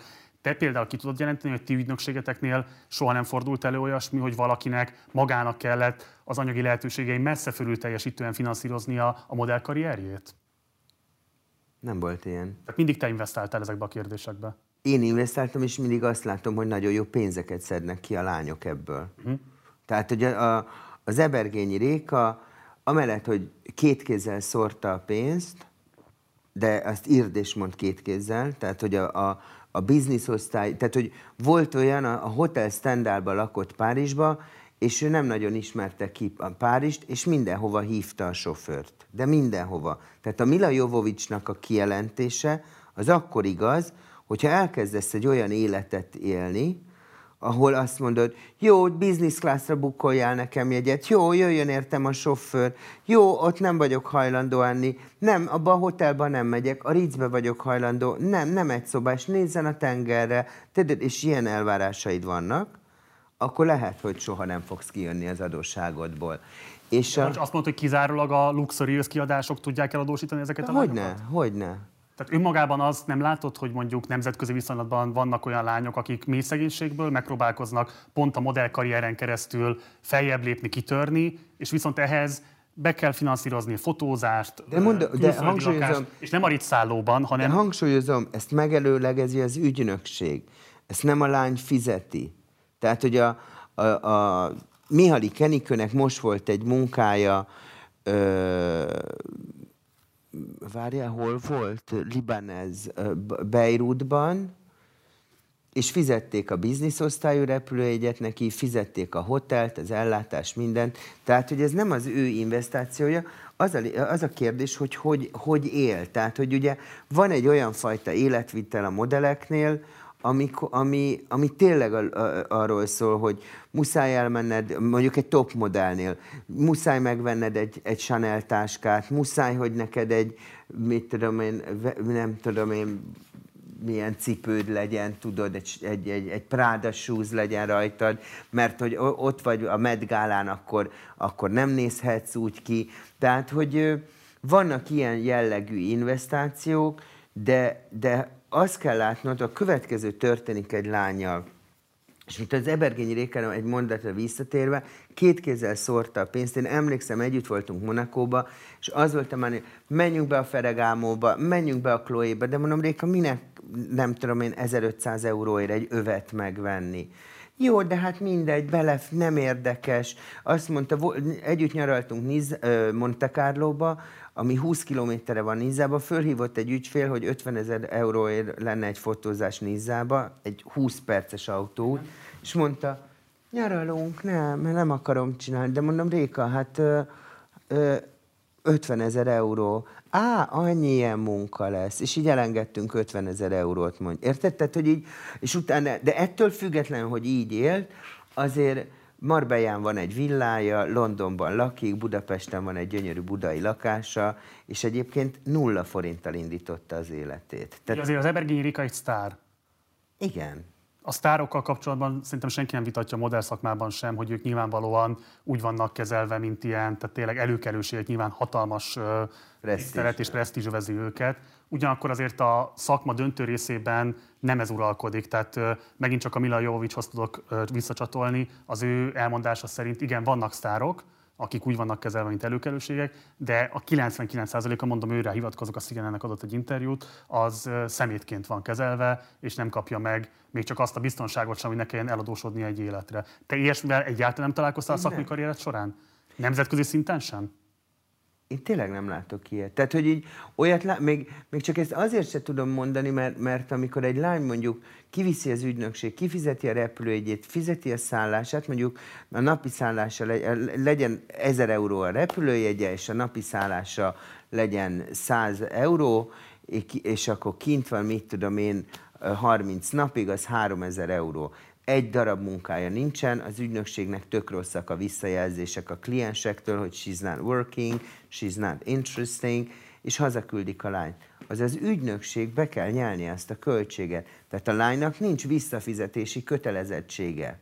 Uh-huh. És ha az ügynökség, és ilyenkor van az, hogy az ügynökség azt mondja, mondjuk a párizsi ügynökség, jó, hát küldjétek el Japánba, és majd amit ab, ott keres, abból fizesse vissza. És akkor én mondom, nem, ne, te a párizsi klienseiden keresztül dolgoztassad vissza. Tehát nekem nem egy ilyen modellem volt, hogy simán ott hagytak 5-6 ezer dollár mínuszt a kint ügynökségen, mert ez az ő rizikójuk volt. Tehát, hogyha hozzám bejön egy kislány, és elköltök rá 200 ezer forintot tesztfotókra, és szegény alkalmatlan az egészre, akkor ez az én hibám. Testkép kérdések. Fura. Nekem egész életemben folyamatosan konfliktusom volt a saját testemmel, folyamatosan elégedetlen voltam vele, azzal együtt, hogy soha nem kellett kapnom olyan nyomást, sem a családtól, sem baráti körtől, sem semmilyen munkáltatótól, vagy nem tudom, üzleti partnertől, hogy bármi probléma is lenne a testemmel, és mondom, ettől függetlenül is én folyamatosan konfliktusban éltem a testemmel. Egy 16 éves lány, amikor bekerül mondjuk egy ilyen helyzetbe, hogy modellügynökséghez jelentkezik, és rögtön megkapja, hogy hogyan kéne folynia, miben kéne leadnia, hogyan kellene egyébként átalakítani a saját külső adottságait, Szerinted ez milyen hatással van az ő énképére és önbecsülésére? Hát ez majd attól fog függeni, hogy milyen feedbacket fog kapni. Tehát, hogy van egy ilyen nagyon erős megfelelés, ami elég nehéz dolog, hiszen egy szakmának kell megfelelned, utána belekerülsz egy olyan versenybe, mondjuk ha kikerülsz New Yorkba, hogy a világ legjobbjaival kell versengened, Úgyhogy ez egy tök nehéz kérdés. Nagyon, nagyon mesdjén járunk abba például, hogy, hogy, hogy, ez, hogy például az anorexia, a fogyás, a hízás, ez hogy érinti, mert ugye az ügynökség jó esetre mit mond? Jó, 90-es csípődnek kéne lenni, le kéne menni három centit. Mi nem súlyba beszélünk, mi nem arról beszélünk, hogy egy kiló, öt kiló, hanem látványra hogy nézel ki. Jó, akkor ezt le kéne menni, pif, és már ennyi, el is engedtük a dolgot. Ö, és, hogyha nem, és mivel ha nem készíti föl az ügynökség, mi megpróbáljuk fölkészíteni, de ugye mindig a végeredményt látjuk. Gyere be két hét múlva milyen állapotban vagy, és lehet, hogy úgy le van fogyva, hogy nem evett semmit, csak egy almát egész nap. Ez és, a felelőssége? Ö, ez részben a mi felelősségünk, az ügynökség felelőssége, és az egész szakmának a felelőssége. Tehát, hogy ha, ha nekem azt mondja az, a külföldi ügynökség az adott lányra, hogy gyönyörű, szeretjük, imádjuk, de túl vastag, akkor én ezt tudom neki közvetíteni, nagyon szeret a New Yorki vagy a Párizsi ügynökség, de még három centit le kell adni. Csak ugye ott nagyon sokat tévedünk, vagy tévedhetünk abban, hogy nem adunk effektíve tehát, hogy mi, mi megmondjuk, hogy mik a paraméterek. És utána az, hogy ő ezt hogy éri el. És feleljen meg neki. De az, hogy ezt hogy éri el, hogy nincs felkészülve arra, hogy, hogy mi az egészséges táplálkozás, hogy tudna, mennyit kéne. A gastroenterológustól segítséget ehhez, hogy ez biztonságosan meg tudjon történni? Nem feltétlen, igen. Tehát, hogy azért 60-70 lány esetében nem tudsz mindenkit gastroenterológushoz küldeni. Azért kérdezem ezt, mert van egy Harvardos kutatás, ami az, azt állapította meg, hogy 81%-a a modelllányoknak az súlyosan alul tápláltnak tekintető, a testi meg indexük 18 és felett sem éri el sok esetben. Ezzel én nem tudok mit kezdeni addig, amíg a divat tervezőknek a szépségi ideája ez, ez lesz. És a fotósoknak és a magazinoknak. Tehát én azt gondolom például magamról, én is az elmúlt, most már 46 vagyok, én 40 éves koromban elkezdtem hízni, és onnantól kezdve ez valahogy így nem áll. Tehát, hogy így edzem, odafigyelek a kajára, és semmi nem változik. Azelőtt edzettem, figyeltem a kajára, és baromi jól néztem ki. Ez valahogy most, most úgy nem így alakul, tehát így van egy önképzavarom. Benne vagyok a televízióba, vagy mondjuk ebben a műsorban, ahol meglátom magamat, és egy ilyen igazi jó coca kövér embernek látom magamat. És egyébként te is majd annak fogsz látni a képernyőn, hogy hát azért ez jó húsban van. De amikor szemtől szembe beszélgetsz velem, akkor azt mondod, de mi bajod van, olyan jól nézel ki. Hát semmi. Tehát, miért csak... számít, bocsánat, hogyha valaki mondjuk coca kövér például a te megfogalmazásod szerint? Milyen jelentősége van? Ö, mondjuk azért, mert egy más, te egy más arcot látsz magad, tudod? Tehát én azt az arcomat látom, amikor nem tudom... Ez miért egy negatív értékítélet, hogy valaki mondjuk túlsúlyos? Ezt nem, ezt nem negatívnak szántam. Magadra nézve úgy értem, hogy azt fogalmaztad. Igen, mert ha én, én magamat, mert van egy olyan, egy olyan én képem, amelyben magamat vékonyan látom szépnek és vonzónak. Érted? Ezt értem, de miért én... ez a szükség szerinted? Miért van az, hogy emberek nem tudnak kibékülni a saját kinézetükkel, és egész életükben azt hajszolják, hogy olyan lehetnének valaki teljesen másak? Hát ezt nem tudom, mert én ne, nem tudom, hogy a más emberek hogy gondolkodnak. Én magamból tudok kiindulni, hogy én hogy gondolkodom, és csak azt akartam ezzel mondani, hogy, hogy, tehát, hogy én magamat látom a képernyőn, te is látsz engem valamilyenek a képernyőn, majd élőben azt mondod, hát élőben sokkal csinosabb vagy, meg még könnyebb, mint, a te, mint mondjuk a televízióban. Ezt Ugyan, kapod? Ö, nem, most befejezem a mondatot. Ugyanezt történik a, mo- a modellvilágban, tudod? Tehát, hogy, hogy amikor valaki az utcán van, akkor tök, és találkozol személyesen, akkor tök jól néz ki, de amikor már a képernyőn van, mondjuk az adott modell, vagy, vagy, vagy a színpadon, akkor már az a két centivel, ha vastagabb, akkor optikailag szélesebbnek néz ki, és akkor nem, nem lesz vele boldog a divattervező, nem tetszik a fotósnak, az operatőrnek, mert mondjuk a kamera az mondjuk rátesz még plusz két kilót, vagy tíz kilót, ugye szokták mondani. Tehát, hogy itt ezért vannak talán ezek az elvárások, tudod, hogy valaki legyen vékonyabb, mert hogy, mert hogy a kamera kvázi hízlalja az adott embert. És itt van az, és azzal nem tudsz mit csinálni. Tehát hiába van a Howardnak egy ilyen kutatása, ha a szakma ezt, ezt, ezt rakja föl, és ez lesz a mérce, akkor ezen te nem tudsz változtatni. Mi kellene ahhoz szerint, hogy megváltozzon a szakmának ez a mércéje? A világ szemlélete változzon meg, és a szépségideálok változzanak meg. De ahhoz konkrétan föl kéne számolni a mostani formájában a modell és divat szakmát. Ö, ma, az egész szépségideált föl kéne számolni a világban. Tehát a kockás hasú fiúk, meg ezek ne, ne legyenek divatosak. Ne az legyen a szépség. Ha fölmész az Instagramra, akkor ne csak félmeztelen fiúk, vagy a TikTokon ne csak félmeztelen fiúkat, meg szexi, vékony nőket lássál. De ez lett a szépségideál. Ezeket mind meg kéne szüntetni, kimosni az emberek agyából, hogy nem ez a jó, hanem az a jó, amilyen én vagyok, aki egy kicsit húsos, gömbi, és ez az átlag, ez az igazi. Ezek viszont borzasztó beteges lények, nem? Tehát, hogy így ezt így hát, meg... te is hozzájárultál ennek a, ezeknek a beteges lényeknek a kialakulásához, nem? Nem, én, egy, én kiszolgáltam egy piaci rendszert, amire a piacnak igénye volt. Ha ennek a piacnak arra lesz igénye, hogy én alkatú emberek legyenek, egy percig ne aggódj, a portfóliómon csak ilyenek lesznek. De akkor ezzel bárki letolatja magáról a felelősséget, hogy én csak kiszolgáltam az igényeket akkor végsősorban senki nem vonható felelősségre. Hát figyelj, itt nincs felelősségre vonás, azt kell eldönteni, tehát, tehát hogyha megnézed például, mert akkor vissza kell menni, tehát hogy a, a, ha megnézed Rodennak a szobra, az ábrázolásait, vagy megnézed a görög vagy a római ábrázolásokat, akkor ott mi volt a szépségideál? Mindig ez volt. Világos, csak mondjuk a ógörög, mit tudom, városállamokban volt még rabszolgatartás, és azt ma már nem tartjuk például mondjuk ideálisnak, sőt kifejezetten megvetendőnek tartjuk. Igen, de a El szépség... képzelni kifejezetten mondjuk ezeket a szépségi ideálokat is megvetendőnek tartsa valamikor a társadalom? Kártékonynak? Nem tudom, mert hogyha 5000 év vagy 2000 évvel ezelőtt sem volt problémája a világnak, és ez volt a szépség ideája, és ma is ez, és ugyanezzel van tele a social media, nem tudom, hogy akkor hogy ez változni fog-e. De egyébként ez is egy nagyon érdekes dolog, ugye, mert ez nem csak a kövérség. Például nekem van egy tornaedzőm, ö, aki egy ilyen nagyon timid valaki, és így nem értettem. Hát egy baromi jóképű, 194 centi magas, minden, mint a gránit olyan rajta, tudod, tökéletesen, tényleg egy faragott teste van, És így kérdeztem, hogy de mondom, van valamilyen ilyen timiditás benned, és nem értem, hogy miért vagy ilyen félénk, meg nem, vagy, és azt mondta, hogy hát ő nagyon vékony volt, és kamaszként nyúlt egy nagyot, tudom, egy nyáron nőtt 15 centit, és baromi vékony volt. És ugye mindenki gúnyolta és bántotta ezért, és ezért el, el, elkezdett gyúrni. És most már tényleg akkora, mint egy ház, de, de tényleg szép, tehát egy nagyon szép férfi, és, és ő a mai napig vékonynak látja magát. Tehát, hogy ugyanilyen önképzavar van, amit a társadalom alakított ki, mert őt meg azért bántottak, mert ő meg túl vékony volt. És ő ezzel ellen dolgozott, és most már tökéletes, és már mindenki látja, hogy tökéletes, csak ő nem látja.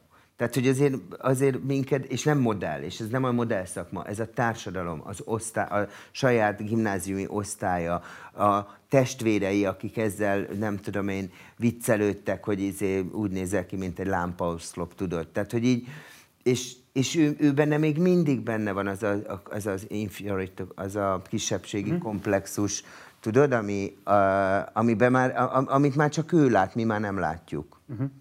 Tehát, hogy nem kell ehhez divat szakma, nem kell ehhez modell szakma. Elmész egy konditerembe, és azt hallgatod, hogy a srácok, érted? Ezek nyilván összefüggenek. Hogy vannak elfoglalva. Ja, igen, most töltöttem, most száradtam, most tömegelek, most mit tudom én, mit csinálok. Mi van? Látom, van egy kis pocó, és csak azzal vannak elfoglalva. Mi van? Látom, híztál, nem? Nem edzettél a nyáron? Edzettél a nyáron? A lányoknál pont ugyanez.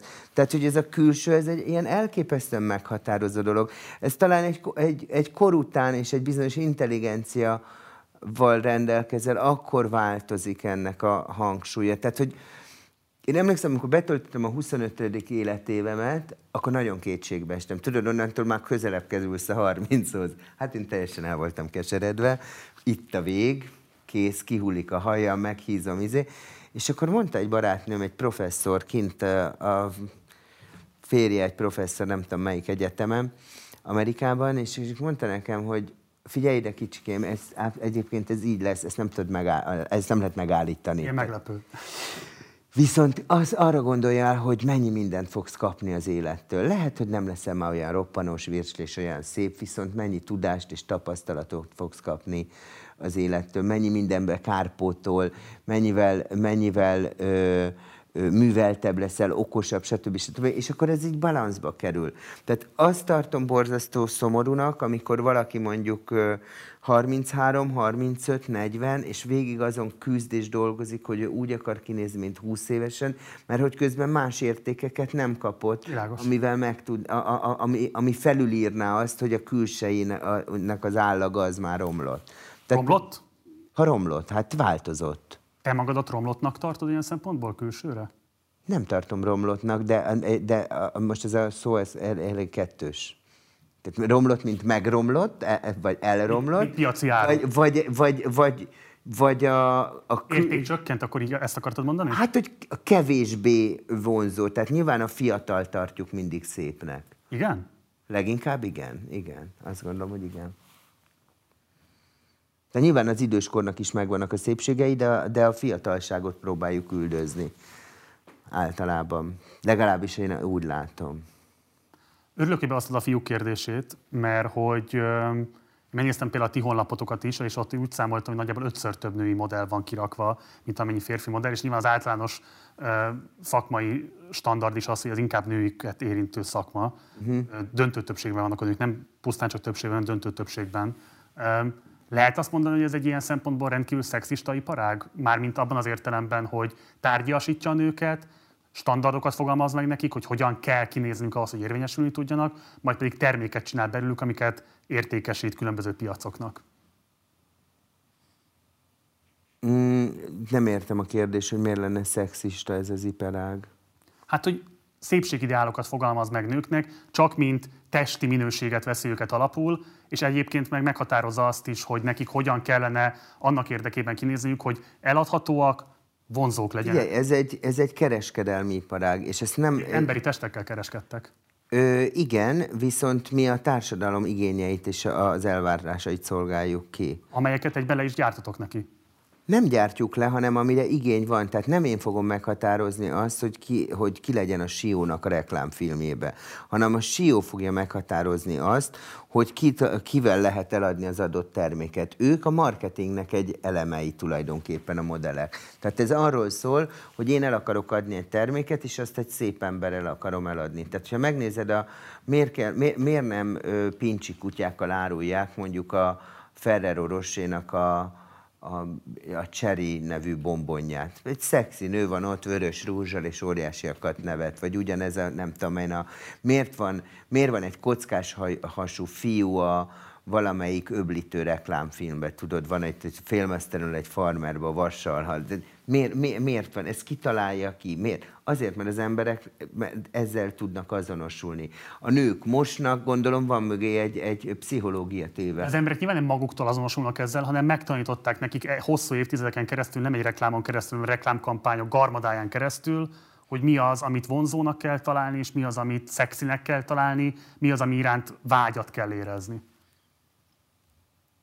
Szerintem ezt nem megtanították, hanem az ember valamire vágyik. Tehát mondjuk egy nő, ö, akármilyen rosszul esik annak, akinek nem ilyenek az adottságai, de az mondjuk leg, mit tudom én, tíz nőből hét nek, ha fizikailag is most fotót mutogatunk, tudod, tehát oda rakok egy, egy egy kevésbé jó külsei, átlag külsei férfit és egy kisportolt külsei férfit, és azt mondod, hogy neked melyik tetszik a kettő között, az nem megtanulta, hanem azt mondja, hogy hát ő jobban tetszik, fizikailag jobban biztonságot ad nekem, meg tud védeni, nem tudom, erős, akármi, és akkor vannak, gondolom, bizonyos ilyen gondolatok a fejében, hogy miért azt tartja vonzónak. Szerinted az emberi vonzalmakat, az emberi vágyokat nem tudja én értelemben a marketing alapvetően befolyásolni? De valamennyire tudja, hiszen, a, hiszen nagyon okosan kitalálják, hogy hogy csurgassák a nutellát, vagy hogy kenjék a kenyére, hogy felébressze a vágyat bennem, hogy megkívánjam. Biztos. Számodra vette fel bármilyen morális problémát az, hogy bejönnek hozzád tizen néhány éves lányok, és férfiként te meghatározod nekik, hogy mit kell teljesíteniük önsanyargatásban, a testük átalakításában ahhoz, hogy megkaphassanak egy olyan pályát, amire vágynának. És hogy mi, mi hogy... Hogy ez számodra okoz-e bármilyen morális dilemmát? Nem, mert nem csinálok semmi olyasmit, ami immorális lenne ezzel kapcsolatosan. Én, meg, én azt tudom elmondani, ha ezt a szakmát akarja csinálni, ennek a szakmának mik az elvárásai, és ennek meg tud-e felelni. Tehát ez körülbelül olyan, mintha én ö, úszóedző lennék, és azt mondanám, hogy nagyon tehetséges vagy, láttam a mozgásodon a vízbe, hogy nagyon jó formád van, és jól tudsz úszni, tudod-e, lesz belőled egy, lehet egy versenyző, nem ígérek semmit, viszont napi 10 órát kellene itt a vízbe tölteni, most írd alá, tudod vállalni, vagy nem tudod vállalni. És legfeljebb azt mondja, hogy nem. Ez, ez morálisan szerintem összeegyeztethető, nem egy edzővel. Tehát én azt gondolom, hogy, hogy nálam is ez történik, hogy azt mondom, hogy ezek az elvárások, nem, nem buzdítom arra, hogy önsanyargató legyen, tehát hogyha igénye van arra, akkor természetesen leülünk, átbeszéljük, kap egy tanácsadót, egy gastroenterológust, vagy bárkit, és akkor el, át lehet beszélni, hogy mondják, gastroenterológus. Szerintem úgy mondják, hogy gastroenterológus, igen. Jó, jól mondtam ki? Igen. Nehogy aztán tudod. Hogy... Én sokkal többet tévesztettem, ne aggódj már, Mila, Millával, meg stb. De akkor azt mondod, hogy te igazából a követelményeket közvetíted, vagy állítod elé, és az az ő szabad döntése, hogy ezeknek megfelel, Így van, tehát bármit megkaphat, ami ehhez kell. Nem buzdítom arra, hogy nem, hogy hogy fogjon le, nyilván elmondom neki, hogyha túlfogyasztod magad, és egészségtelenül fogysz, akkor se kell lesz a szakmának. Ha túl vagy hízva, és nagyon kövér vagy, akkor se kell lesz a szakmának. Akkor kell lesz, mert ez a szakma pont arról szól, hogy fiatal, szép, egészséges külsejű nőkkel dolgozzon együtt. Nem arról szól, hogy egy betegesen lefogyasztott anorexiás emberrel dolgozzon együtt. Oké, okay, akkor nézzük meg a következő bejátszást, amivel készültünk a számodra. És kimegy New Yorkba, ahol megérkezett augusztusban, mert akkor ilyen off-szezon van, tehát nem történik semmi, és addig tudnak vele foglalkozni, tesztre küldeni, és az ügynökség októberben azt mondta, ebbe a lányba olyan visszajelzések jöttek, hogy rengeteg lehetőség van, azonnal a fogait megcsináltatták, tehát 20 év, 20, azt hiszem 20, 20 vagy 21 volt a réka, nem várták meg azt, amíg, amíg majd a fogszabályzó két év alatt a helyre tolja a fogait lecsiszolták a fogát, és egy vadi új 15 ezer dollárért egy vadi új fogsort kapott. Nagyon megterhelő ez a dolog. Tehát, hogy kulisszatitok elárulom neked, hogy a lányoknak van egy része, nem, nem azt mondom, hogy mindegyik, a sok repkedés miatt és az időeltolódás miatt nagyon sokszor felborul például a menstruációjuk. Hol megjön, hol nem jön meg, het, hónapokig nem jön meg, utána megjön. Tehát, hogy például ezek ilyen apró dolgok, amik ezzel elő, tehát, hogy ezzel, ezzel együtt járnak a segíts megértenem, az, hogy lecsiszolják a fogát, az azt jelenti, hogy az ínyig fölcsiszolják a fogazatot, és gyakorlatilag kap egy protézist.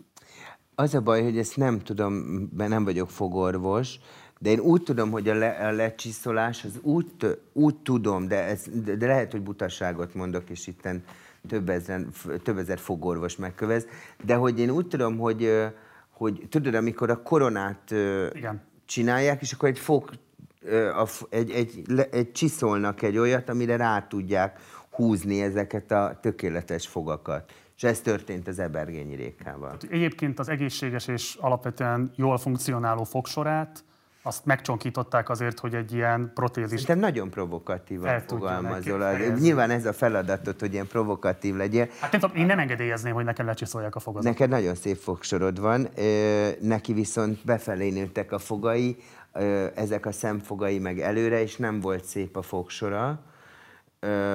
Úgyhogy nem hiszem, hogy egészségtelen dolog történt azzal, hogy egy védő porcelánt raktak a fogára. Tehát én ezt nem gondolnám csonkításnak a fogalmazás. De egyébként, egyébként brilliáns, hogy ezt hívjuk csonkításnak, de ez nem az. Jó, nem kell egyetérteni vele. Nem, nem, nem, de a kérdés feltevést. A menstruáció kérdése. Igen. Ugye, ennek is utána olvastam, és igazából az van, hogy nagyon elterjedt általános helyzet ez a modell szakmában. Nagyon sok nőnek maradnak ki hónapok is adott esetben, és nagyon sokaknál végérvényesen károsodik, károsodnak a belső szervek, és lehetetlené válik az, hogy gyermeket vállaljanak. Mit gondolsz ezekről az egészségügyi megterhelésekről, ami kifejezetten a modell szakma specifikumai? Nem hiszem, hogy egy specifikum gond. Én azt gondolom, hogy ez a rengeteg utazással jár együtt. Nem gondolnám, hogy helyreállíthatatlan problémák történnek, de megint csak nem vagyok orvos, hogy ebben tudjak nyilatkozni. Az Ebergényi most várja a második babáját, Örülök tehát hogy nem, nem mondanám azt, hogy probléma lett volna itt a, a, a babavárással. Tehát szerintem nem kell, de, de izgalmas, ahogy kérdezel, de nem kell beállítani egyébként ilyen áldozatszerepbe a modelleket, mert szerintem egy, egy vegyi gyárba dolgozó asszonyt sokkal több káros dolog éri, csak arra nem figyelünk oda a spárba dolgozó eladóasszonyt is az ülő vagy, vagy az álló munkától olyan visszere lehet, csak arra se figyelünk oda. Viszont mivel itt a csillogásban élő emberekről van szó, ezért azért úgy csináljuk, hogy szegények. Én nem látom egyik lányon se azt, hogy olyan rettenetesen megterhelt volna, akár egy görög zitától kezdve, ott is három gyerek van. Tehát, hogy így azért szerintem szép és teljes életet éltek egyébként a modellkorukban is, és azt követően is, nekem úgy tűnik. Szerintem abban teljesen igazad és maximálisan egyetértek veled, hogy egyébként számos olyan szakma van, ahol akár még súlyosabb kizsákmányolás áldozataival válnak a munkakörben dolgozók, vegyipari dolgozók, abszolút kis vagy eladó munkakörben dolgozók, de ugye pont az az érdekes szerintem is az izgalmas konfliktus a modell szakmával, hogy miközben ugye tényleg az a kép, amit te is mondtál, hogy itt a siker, az önérvényesítés, a függetlenség megteremtése válik lehetővé az ember számára, közben azt látjuk, hogy ez egy nagyon-nagyon szűk elitnek a része. Ugye te is két ilyen modellt tudsz felmutatni, a Mihály Kenikőt és az Ebergényi Rékát, és azért a széles, nagy tömegek, akik ebbe be, beszállnak, azok nem ezt az életet élik meg, és nem ezekkel az élményekkel távoznak. De azért érdekes ez, mert most nem akarok megint, hogy én úsztam fiatalon, és ezért tudnék ezzel érvelni, nem voltak nagyobb sikereim, kis versenyeket nyertem, de reng, ahhoz képest, hogy ahhoz képest, hogy mennyit úsztam, ahhoz képest kur, baromi, bocsánat, nem értem el semmit az úszás terén. Úgyhogy nekem is egyébként ilyen szempontból egy óriási csalódás, hogy miért kellett nekem megrohadnom a, a, a Margit szigeti úszodába, tényleg hajnali kelések, minden a semmiért, amikor nem történt semmi. De hogy ez a kérdés, veszítettem ezzel? Tehát, hogy rosszat tettem magamnak? Hány, hány Egerszegi Krisztina van, és hány olimpikonunk van egyébként? Szerinted a sportolói karrier befutcsolása nem, az, az arány, nem, az arányokat nézem. Tehát azt nézem, tehát, hogy hogy nem tönkrement az élete. Tehát, hogy ne, tehát egy picit olyan provokatívan kérdezel, mintha tönkrement volna azoknak az élete, akiknek nem jött össze, hogy Palvin barbarák legyenek. Uh-huh. Nem ment tönkre az életük, beleraktak, tehát például itt van a Bogár Niki, aki egy gyógyszerész lett, és a New Yorki Fashion Week-en volt, és egyébként anorexiás volt, most adott ki erről egy könyvet, itt van mondjuk a Szixa Johanna az a mai napig aktív, tehát fel tudok neked sorolni, itt van az Epres Pani, aki egy kétgyerekes családanya lett, és egy olimpikon volt a férje. Itt van millió egy ember, akik, akik ö, megélték, pénzt kerestek, jó, jól érezték magukat, és nem történt, nem lett világkarrierjük. Tehát ezért nem az történt, hogy a fele öngyilkos lett, a másik fele drogos és alkoholista lett, mert nem jött össze a modellkedés. Mindenkinek családja van, teljes életet élő emberek. Azért a sportot hozom, nem a teljesítmény részét akarom összehasonlítani, csak az arányát, hogy hány olimpiai bajnokunk uh-huh. van, ahhoz mondjuk, mit tudom én, atlétából. Van 5000 atlétából, hány olimpiai bajnok? 4700? Nem kettő vagy három. Tehát a modelleknél ugyanezek az arányok. Szinte lehetnek problémák azzal is, hogyha valakit egy profi sportolói karrierbe hajszanak bele, és ezzel mondjuk egészségi sérülést okoznak neki, vagy bármilyen más olyan elvárásokat támasztanak neki, amelyek nem tud megfelelni, és ettől boldogtalan lesz. Tehát ez szerintem nem magyarázat arra, hogy adott esetben ezt megtörténhet valakivel, hogyha a modell szakmát választja, de ha már provokációval vádoltál, akkor tényleg hadd provokálj. Meg... Hadd, had provokáljak igazán, hadd dobjam el az atombombát. Én csak mondom, hogy provokatív a kérdés, de nem engem provokálsz. De akkor ledobom az atombombát. Nyugodtan. Mitől nem emberkereskedelem a modell szakma. De ezt kimondta, hogy nem emberkereskedelem. Hát emberek vannak menedzsmentben és egy piacon teljesít. Akkor azt kimondható, hogy ez egy sajátos 21. századi formája az emberkereskedelemnek. Igen, ugyanúgy, ahogy az, az, a, a multinacionális cégek, meg modern rabszolgatartó cégek. Akkor ez emberkereskedelem. Tehát, hogyha azt mondhatjuk, hogy a bankrendszerben dolgozók és a multiknál dolgozó emberek rabszolgatartók, akkor a modell szakma az emberkereskedelem. De nem biztos, hogy ez mondható bármelyikre. Hát most mondtad. Ha, feltételes módban mondtam, ha ezt ki lehet mondani... Szerintem ki lehet mondani, vagy én azt mondom, hogy egyet lehet vele érteni. Hát akkor ez egy modern emberkereskedelemnek lehet venni. Csak ugye az emberkereskedelemnek azért nem felejtsd el, hogy az a szó, hogy emberkereskedelem, az, a, az egy picit a rabszolgatartás, a, a, a nem megbecsülés, tehát tudod, a lánykereskedelem, amikor eladják prostinak, személy, verik őket, szemétbe tartják, tehát, hogyha ezt, tehát azért ez nem erről szól. Szinte egy másik kutatás alapján azt lehet látni, hogy a lányok negyede tapasztalt valamilyen fajta szexuális közeledést, adott esetben erőszakot a munkája során. Ez egy kiugróan magas szám. Ezt, ezt, ezt nem tudom. Tehát, ha nálunk ilyen volt is, vagy előfordult, én azonnal közbeléptem. Ez az ügynöknek a feladata, hogy megvédje a lányt. Ez a te felelősséged, azt mondod. Aha, és meg kell védened. Van egy dokumentumfilm, nem tudom, hogy láttad, The Girl Model 2011-es. Nem. Láttad? Ez szibériai orosz lányokról szól, akiket modellnek közvetítenek először Japánba, és akkor onnan esetleg a nemzetközi piacokra. Tehát az a beugró szint, hogy Japánban meg tudják elugrani a, a megfelelő a megfelelést azoknak a standardoknak, amiket ott fölállítanak. És van egy rövid részletben, ami szerintem borzasztóan érdekes, és nagyon kíváncsi lennék, hogy mi a véleményed erről. Nézzük meg most ezt a bejátszást, felirattal fogod majd látni. I'd say that the main issue for me is that there is a lot of 13, 14, 15 years old girl. I mean, there is two in Europe, and all to say that they're saying that, oh no, no, in Europe, in America, they don't use any girl under 16 anymore. But the girls, I see them the casting, I talk to them.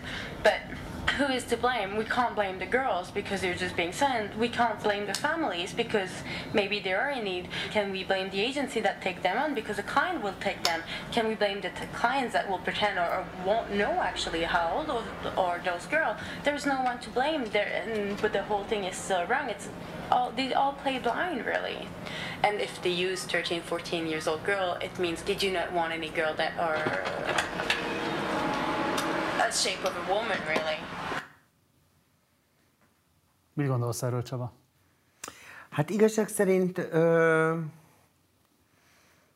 ez egy érdekes kérdés. Amikor elkezdünk használni, egy, egy, egy, egy hagy, hagy küldjek egy SMS-t el, bocsánat, csak ötre mennem kéne valahova, és nem érek oda, mert most látom.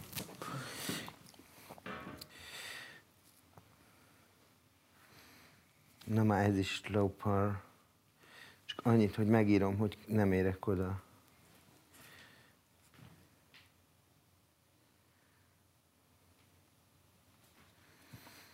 És akkor ennek a kis...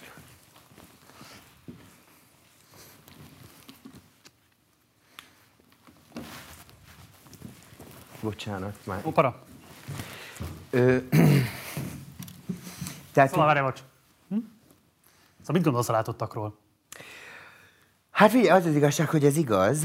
Ö, Vannak Európában és Amerikában is 16 év alatti modellek. már nincsenek, már ez, ez, ez, ez, ez, nem tudom mikor ez a fel. 2011-es. Na, azóta ilyen nincsen. Mióta nincs. Ö, körülbelül három éve hoztak egy törvényt, hogy 16 év alatt nem lehet dolgoztatni. Sőt, több. Hát 2011-es? Hát ez már lassan 10 éves, ugye?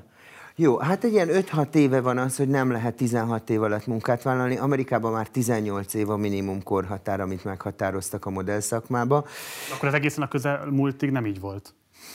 Az Ebergényi Réka 2000-ben, mikor modellkedett, akkor simán ki tudott menni egy 14 éves lány Milánóba vagy Párizsba, és, és tudott ott dolgozni. De azt is látnod kell ebben a dologban, hogy ö, Párizsba például a, a, a, munka, te a franciáknál, most ez, mert most már ez egy európai törvény, de a franciáknál a munkatörvény szerint 16 év alatt nem lehet dolgozni. Ilyenkor az történik, hogy van egy ügynökség, egy nem jelentős ügynökség, az Angel Models, akinek van egy úgynevezett licenszfie, hogy gyermekmunkát végeztessen.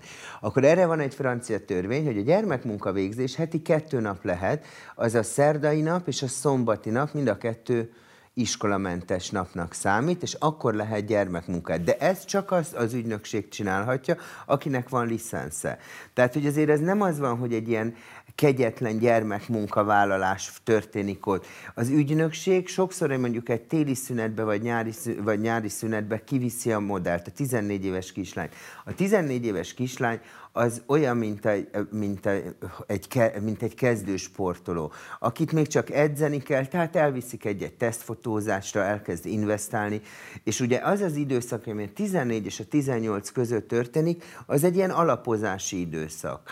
Tehát effektíven nem történik olyan munkavégzés. Tudod? Tehát, hogy sok esetben, amikor ő azt mondja, hogy 14 éves kislány ott van, akkor, akkor ott nem munkavégzés történik. Tehát, hogy így nem rakják, tehát nem, nem, nem castingoltatják, a mai, mostanról beszélek, tehát lehet, hogy régen ez volt, de egy 14 éves lány amúgy is éretlen, ő nem alkalmas, ő még nem. Ez a szakma igazi húsvér nőket akar, ami 18-20 éves ugye a, nemi éréstől kezdve is. De ez- 30 fölöttieket már nem. 10 év, persze, 10-15 év van benne. Annyira igazán húsvérnőket például már nem biztos, hogy sikerülne. De azért szerintem 20 éves, 20-tól 30-ig egy nő azért húsvérnő. Szép, De szexi, miért ne lenne 30 fölött is? akkor is húsvérnő, az egész életében a, a sírjáig húsvérnő marad, de ez az időszak, ami a legaktívabb a modellek életében. Amikor értékesíthetőek. Aha, de még utána is.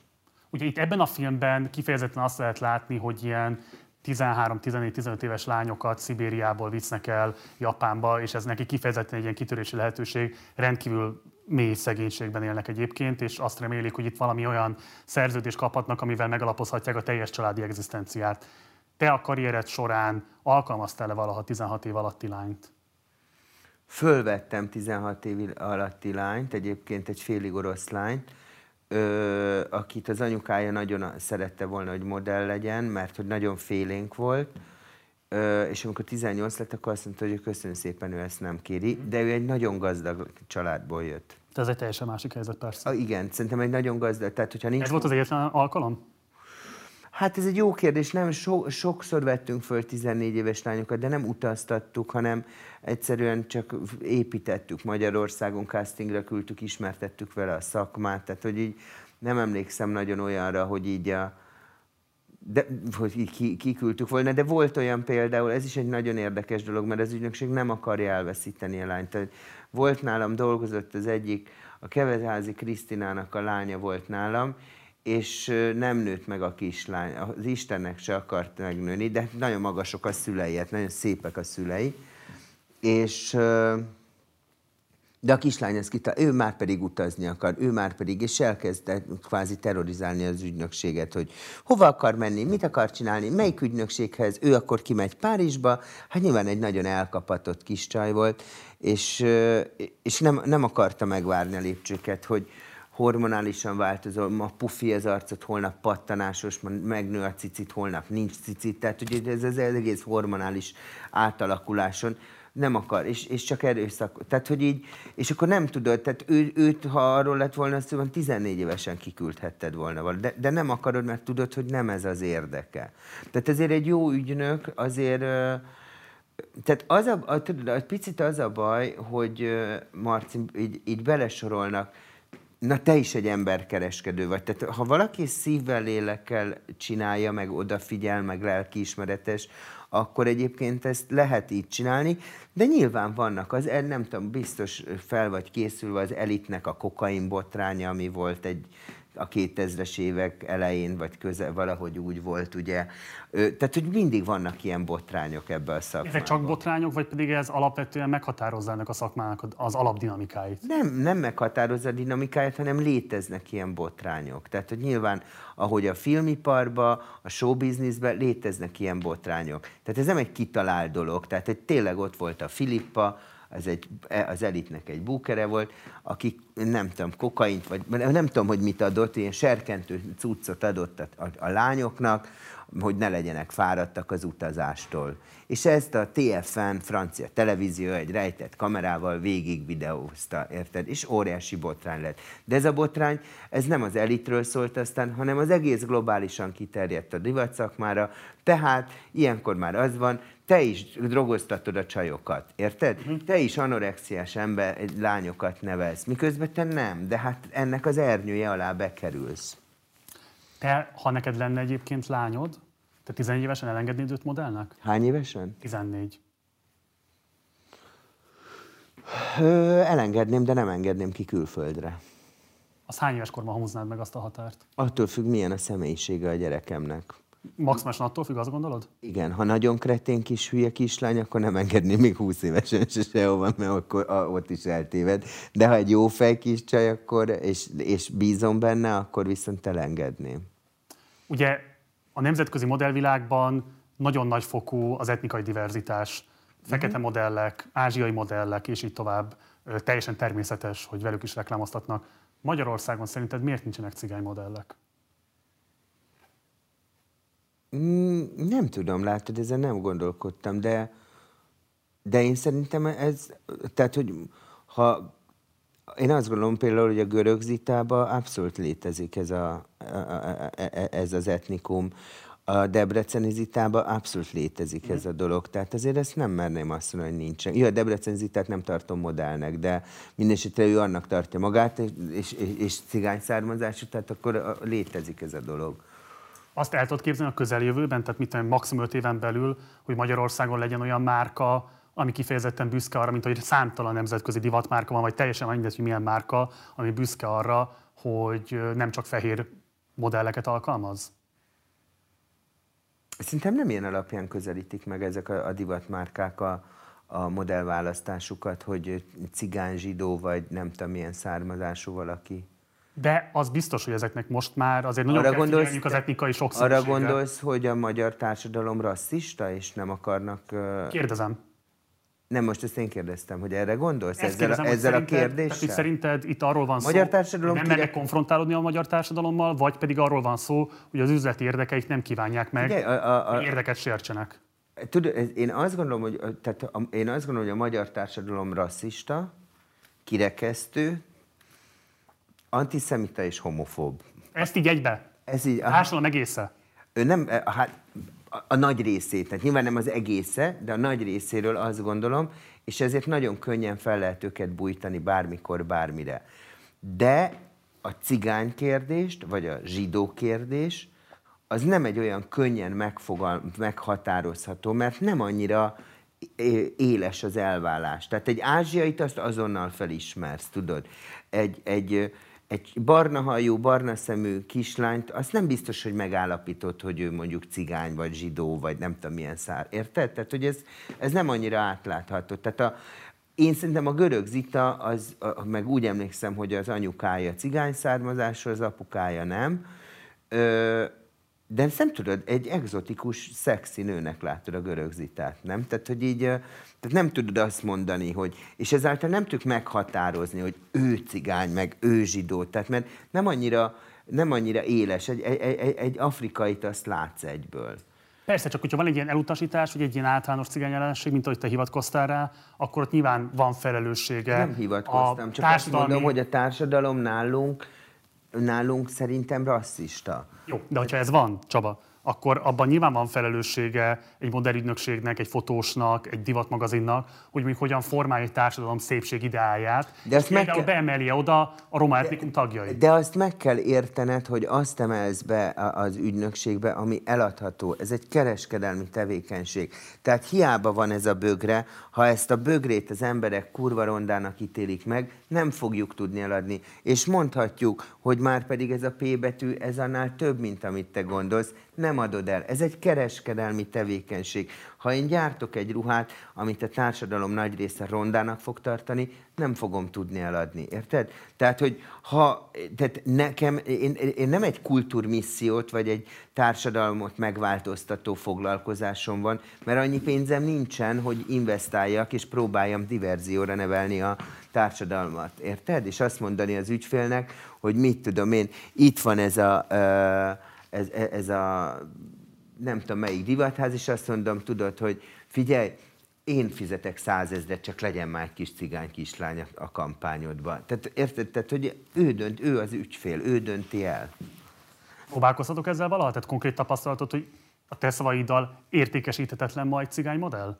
De ilyet nem mondok, hogy értéket. Nem, nem, nem, nem, nem értelek lefordítottam, amit mondtál az előbb egy kicsit azért rejtjelesebben, én most egy kicsit direktebben kérdeztem vissza erre. De nem, de ilyet nem mondtam, hogy ért, nem érte egy cigány modell, tehát ilyen, ilyen nincs.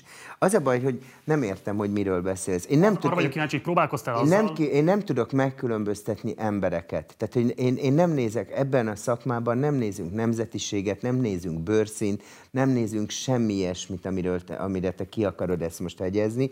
Egyet nézünk, szépe, jók az adottságai, és eladható És olyanok a, úgy áll a szeme, olyan az orra, olyan az ajka, és teljesen mindegy, hogy milyen származású. Én nem tudom ezt így eti, etnikailag fölvázolni. Őt nem veszük föl, mert cigány, de te most azt próbálod rám tolni, hogy én nem akarok valakit fölvenni, mert cigány. Ez nem igaz. Nem, én kérdezem, én azt én kérdezem veszem... mik az esélyei például mondjuk egy cigány hey, nem, nem tudom, mert nem különböztetek meg senkit se ilyen módon. Soha életemben nem csináltam ilyet. Ez egy olyan dolog, és ez, a, ez egy picit, ez a kicsit olyan fejletlennek érzem ilyenkor a, a, a társadalmat ilyen szempontból. Ez olyan dolog, én 2000-ben kint voltam New Yorkba, és hát nem vagyok egy nagyon, hát mondjuk elég macsó férfias valaki vagyok, de talán akkor femininebb voltam ennél is. És kint voltam New Yorkba, és ott kérdeztem, a nagy, egy, volt egy nagy ügynökség, a Marvelin Agency, az Ebergényi Rékának az ügynöksége, és megkérdeztem egy bookert mellettem, tetszett egy pali, Chris, nem, Chris Kylie-nak hívták, úgy emlékszem, és mondom a csajnak, mondom, listen, uh, Sherry, is, do you know Chris is gay? Hogy Chris az meleg? Így rám néz a Sherry, így azt mondja, I mean, what are you talking about? Mire, I mean, he's, I mean, Shabbat, listen to me. I'm, I'm sorry. I'm really sorry to tell you, but we never talk about that. He's gay or not. Who's gay? Who's lesbian? Who's black? Who's Asian? It's not a subject. This is New York. És annyira elszégyeltem magam, tudod? Tehát, hogy úristen, tényleg megkérdezek egy ilyet? Tehát, hogy így menj oda, és mit flörtölj vele, és legfeljebb azt mondja, megfog, megölel, és azt mondja, sweetie, I love you, but I'm straight. Tudod? Tehát, hogy ez annyira más, és nálunk meg ez a tapogatózás, tudod? Akkor ti úgy gondolnátok, hogy egy cigány származás, egy cigány modellt nem vennétek föl, ez életemben nem gondolkodtam. Bocs, félértétlen fogalmaztam, Csaba, nem akartam semmilyen módon támadó lenni. Nem, nem, nem támadsz, nem csak... Ér, éreztem egy kicsit, várj, hadd pontosítsam a kérdésemet. Arra irányult a kérdésem, hogy ma már azért a legtöbb divatháznál van ilyen diversity policy, tehát hogy nekik igenis egyébként Igen. egyelő mértékben kell reprezentálniuk különböző bőrszínű, különböző etnikumú Igen, csak akkor modelleket, azt a kérdés... Magyarországon nem látszik, hogy miközben majd meghatározó azt etnikai a kérdést tett föl, hogy bármilyen hogy... módon megjelennének ezekben a divatmagazinokban például. De ezt a, azt a kérdést tett föl, hogy fölvennél le ö, egy vitigliós modellt, fölvennél le egy süket néma modellt, tehát hogy fölvennél le olyat, aki valam, valamilyen hátrányal indul, amiből tudsz előnyt kovácsolni.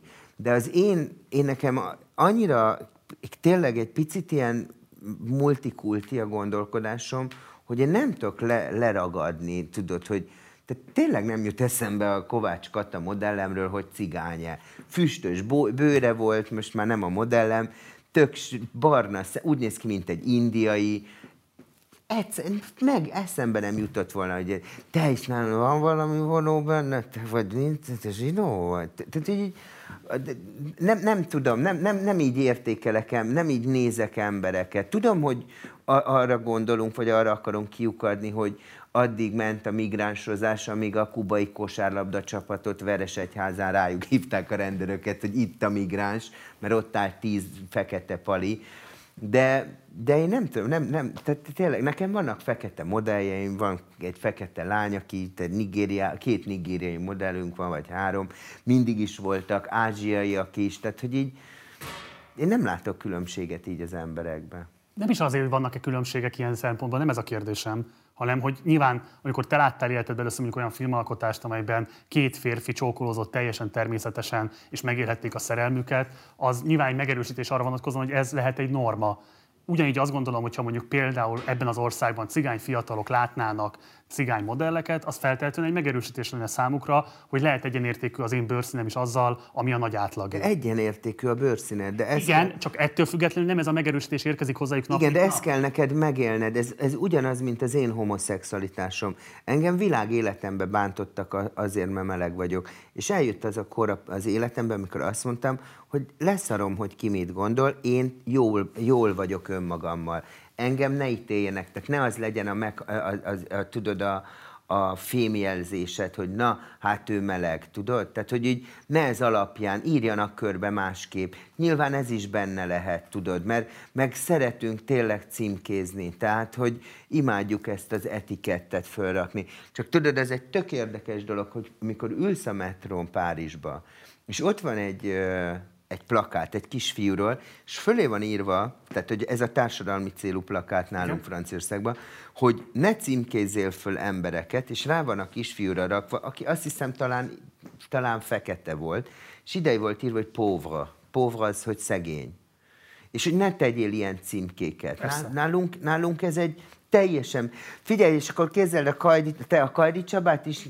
Nem, az ki, tudod, az a buzi gyerek. Biztos nem láttad még? Tehát, hogy így vagy, vagy a kopasz, vagy a pocakos, vagy tudod, az a zsidó csávó, jaj, nem mond, hogy nem ismered. Tehát, hogy így, persze, hát nálunk, ezeket a címjeket én is megkapom, nyilvánvaló, persze. Tehát, hogy nálunk, nálunk ez így működik, tudod, de, de hogy, de hogy ez, ez, ez egy, tényleg le kéne szokni erről, hogy így fölcímkézünk mindenkit. Mondtad, hogy sok támadást kaptál a homoszexualitásod miatt, te, te, te voltál bullyingnak áldozata? Akár kamaszkorodban, akár fiatal felnőtt korodban. Igen? Igen. Tehát középiskolában mondjuk, vagy hol? Ott is. Szabad erről kérdezni? Nyugodtan. Hát ha érdekel bárkit Abszolút, ez a téma, akkor én nagyon szívesen. 80-as évek közepén milyen módon kell? 80-as évek közepén nem, de a 90-es években volt. Akkor, mit jelentett, bocsáss meg? Akkor mit nézel? Buzi gyerek, tudod, a, a, a buszon, tehát hogy ezek, ezek abszolút. A közösségben mondjuk az iskolai környezetben például kellett elviselned emiatt megkülönböztetést?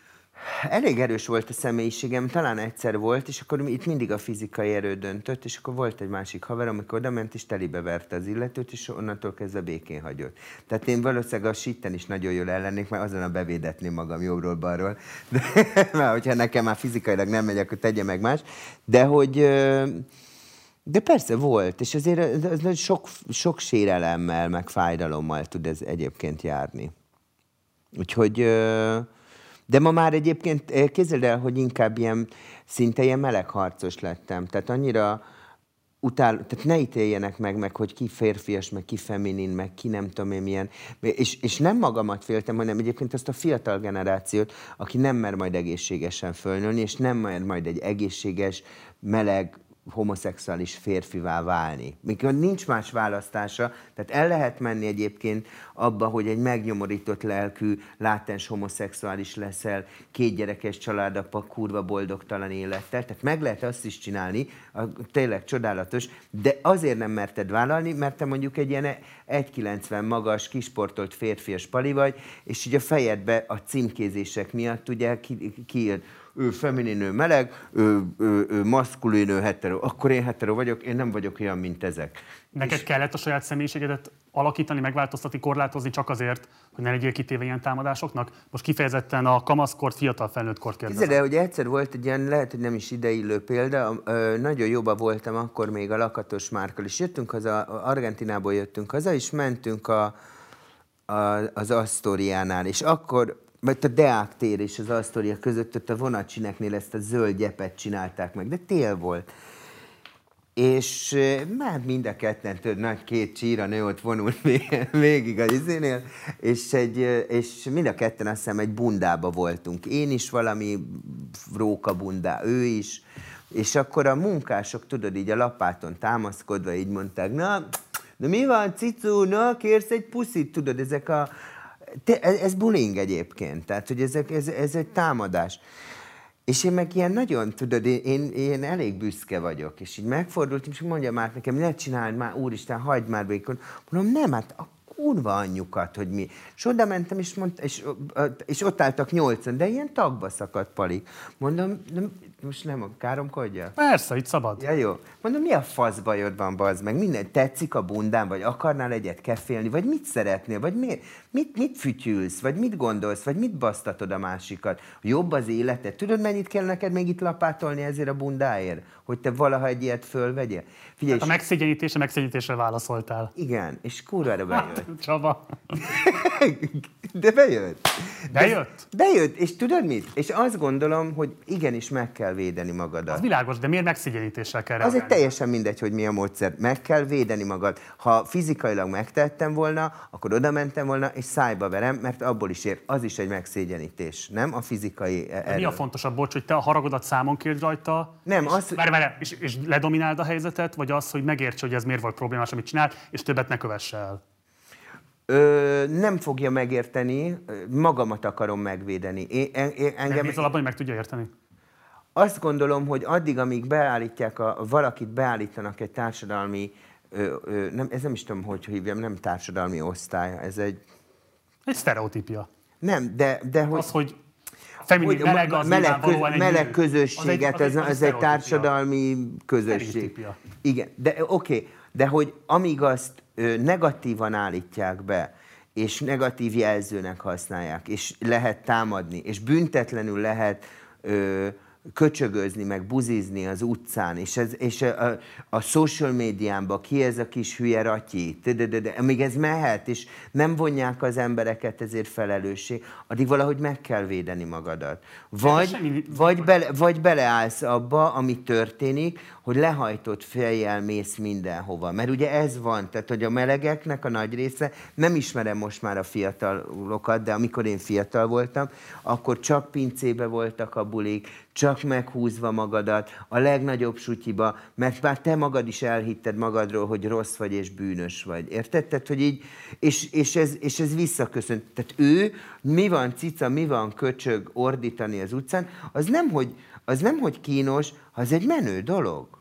Tehát, hogy ez egy tök menő dolog. De hogyha hogy erre mondjuk egy, mert ugye tudják azt, hogy a melegeknek a nagy része finomabb lelkű, nem agresszív, nem úgy reagál, hát nyilván lehet őket így izé, ö, támadni, meg bekostolgatni, mert úgyse fog visszaszólni semmit. De hogyha egy bántalmazással, ami nyilvánvalóan elítélendő, bántalmazással válaszolunk, abból lesz-e valaha szolidaritás, testvériesség? Szerintem, szerintem lesz, mert elgondolkodik, hogy ez most jó. A megaláztatás miatt? Miért? Ő nem megaláz téged? Dehogy is, az is helytelen. Te vagy abba hiszel, hogy, izé, hogy ne, ö, Engem is vagy, vagy, vagy mire, de mire gondolsz, hogy megáll, megállok hat ö, lapátoló munkásnak, és azt mondom, ezt most miért csináltátok? Figyelj, hogyha ilyen formában nem mut- Sokféle megküzdési lehetőség van. nem, de én azt gondolom, hogy minden helyzetben erőt mutat az ember. Tehát, hogy ö, minden, egy, ö, egy ilyen taxis verekedésnél is, tudod, amikor van egy ilyen, hogy kipattan az egyik a kocsiból a másik, ott is a fellépés. Nyilván nem vagyok ilyen, de ott is a fellépéseden múlik ez a dolog. És itt ö, te kiragadod a megaláztatást ebből a dologba. Ú, hát akkor te... Nem, te- a te részedre is. Tehát te, téged is megaláztak, az nem kérdés. Ez elítélendő. De-. Bocs, én ebben maximálisan szolidáris vagyok veled. Csak azt gondolom, hogy te lehettél a, egy te olyan hogy kezelnéd ezt a helyzetet? Nem tudom, a konkrét helyzettől függ. Én csak azt mondom, hogy... De- hogy de nem, hát konkrét- egy abuzív- elmondtam a konkrét egy abuzív helyzetet. társadalom. Milyen? Abuzív, bántalmazó társadalom. Igen. Szélsőséges mértékben bántalmazzuk egymást. Akinek bármilyen hatalma van, az egyetlen módja, amit tanul és lát a gazdasági elittől, politikai elittől, hogy azt a másik kihasználására, elnyomására, az akaratod érvényesítésére kell használnod. És én csak ezért kérdezem, hogy számodra fölmerülnek-e azok a dilemmák, hogy egy teljesen jogos bántalmazás élményt, amit te ott elszenvedtél, azt valóban így a leghelyesebbe számon kérni azon, aki ezt elkövette veled szemben. Én szerintem igen. Jó. A modell kérdés, ez egy záró... meg kell védened magadat. Jó, oké. A modell szakma, ez egy záró kérdés, gyorsan még engedj meg, hogy milyen jogai vannak egy modellnek, van-e például szakszervezet, hogyan tudják megvédeni magukat ezek az emberek annak érdekében, hogy ne válhassanak kizsákmányolás áldozataivá? Ez egy nagyon érdekes kérdés. Nem tudom, hogy van-e ilyen modell szakszervezet. Egyszer egy, egy izraeli pali létrehozott valamilyen Black, mod, Black Agency List, vagy valami ilyesmit a, a Facebookon. Ö, azért nem tud nagyon működni ez a modell szakszervezet, mert, a, a, mert ők, a modellek nagy része ügynökségnél vannak. Tehát az ügynökök csinálnak belőlük modellt. Modell nem születik így a, az iskolapadba. Tehát ezt az ügynökség fogja megteremteni. Sok esetben ugye van ez a, tudod, ez picit olyan, mint a munkáltató-munkaadó viszonya. Tehát a, munka, a, a munkavállaló az mindig úgy néz a munkáltatóra, mint az ellenségre, mert hát ő is kizsákmányol, és ki, ő is izé fillérekből tart el. De hogy ahelyett, hogy úgy gondolkodna, hogy egyébként mi közösen építünk együtt föl valamit, és a közös érdekünk, minél sikeresebbek vagyunk, annál jobb lesz mind a kettőnknek. És ezt egy csomószor el, el, el, a modell is úgy van, hogy az ügynökség csak ki akar használni. Mekkora részesedésed, azt szabad tudni? Tehát, nagyságrendileg mekkora egy megbízás? 80% a modell és 20 a tied. Uh-huh. Tehát ő kapja a nagyobb részt. És ennek ellenére úgy tudnak néha beállítani, mintha, mintha egy ilyen te lennél a kizsákmányoló, ö, miközben nem az vagy, hiszen te akkor tudsz pénzt keresni, hogyha ti egy csapatban működtök, és egy csapat vagytok. Tudod? És, ö, ö, és ezt így néha félreértik. Vagy így félre kommunikálják, vagy így nem tudom. Tehát, hogy így az, az ügynökség nem az ellenséged. Ami kizsákmányolás, és ezt meg tudom érteni, hogy mi nagyon pörög egy modell, akkor hajtja, mint a versenylovat. Az ügynöke. Az ügynöke, igen. Tehát Hajtottad a Mihály Kenikőt, vagy az Abszolút, Ebergényi persze. De az ő, azt gondolom, hogy az ő... Is formálva ezzel? Aha, igen. Pusolva őket, hogy akkor most Igen, és a, és a vége az volt, a, nem akkor, de öt év múlva, hogy olyan jó, hogy te voltál az ügynököm, és ennyire nyomtad.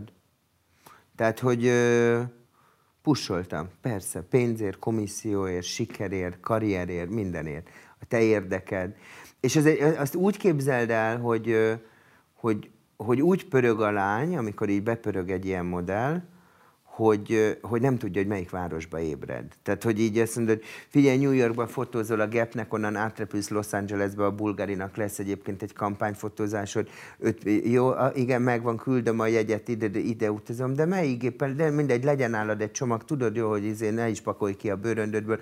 Fú, most kaptam a hírt, a L'Oreal lebukkolt 300 ezer euróért, a Seychelles szigetre fogsz menni, tehát akkor úgy mész, hogy mit tudom én, és akkor mondod, hogy izé, Los Angeles, Tokió, Tokió, nem tudom, és, és úgy mész a Seychellesre, és onnan vissza, és fölhív a kislány, mondjuk mit tudom én, szombaton, és azt mondja nekem, szia, itt vagyok, nem tudom, hol vagyok, hogy innen hova kell mennem. És akkor azt mondod, hogy várjál, de hol vagy? De nem tudom, hol, de mondom, most landoltál. Nem, excuse me, do you know where I'm now? És mondják, in the airport, but which city? You're in Cape Town. Azt mondják, Cape Townba vagyok. És akkor itt fogod a gépedet, nézed, képtem, tényleg ott volt az átszállásod, képtamban, innen oda repülsz. Tehát ilyen módon kizsák már. Tehát, tehát, hogy nem is kizsák, túlhajtod. És akkor így érezni kell azt a pontot, amikor így azt mondod, hogy várja, most nyugi. De volt valahol hogy mondjuk például L'Oreal most azt mondta, hogy 300 ezer eurós kampány. Mondtam egy számot, tehát hogy Volt olyan, hogy adtak akkor összeget, hogy a jobb meggyőződésed ellenére azt mondod, hogy figyelj, csináld meg. Ö, inkább megfordítom, volt olyan, amit nagyon akartam, hogy megcsinálja, és a külföldi ügynökségek nem engedték. Mert már ők mondták, hogy Csaba, slow down. Nem azt mondták, hanem én nagyon akartam, hogy ez egy 70 ezer eurós munka az Etrónak, és akkor mondták, but this is not her level, she's gonna do better, she's gonna do this and that, és akkor lebeszéltek, én meg azért akartam, jó, de ez, ez 70 ezer euró. Tehát ilyen volt. Ebben még segíts egy kicsit, mert nyilván ez is borzasztó érdekes, hogy egyébként mik a, az árak. Tehát most azt mondtad, hogy a L'Oreal 300 ezer eurót fizet, azért mondjuk mit kell vállalni például? Én most nem tudom megmondani, de én, én szerintem, mint a Palvin Barbarának, most nem tudom mennyi, meg nehéz erre számot mondani, de mondjuk a 3 és 5 millió euró között volt a L'Oreal kontraktja, ami nem tudom hány évre szólt, te három évre.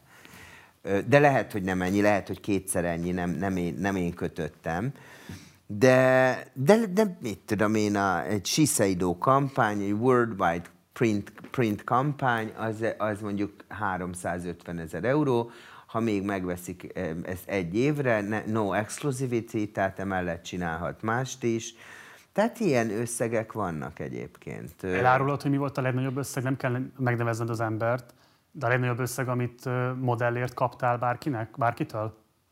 Ilyen egy millió körül volt. Euróban. Igen. Egy millió euró. De ez csak egy szerződés. Az egy konkrét fotózás, vagy pedig egy hosszabb egy kampány? kampány. aha. Egy millió euró. Igen. E- e- Egy kampány.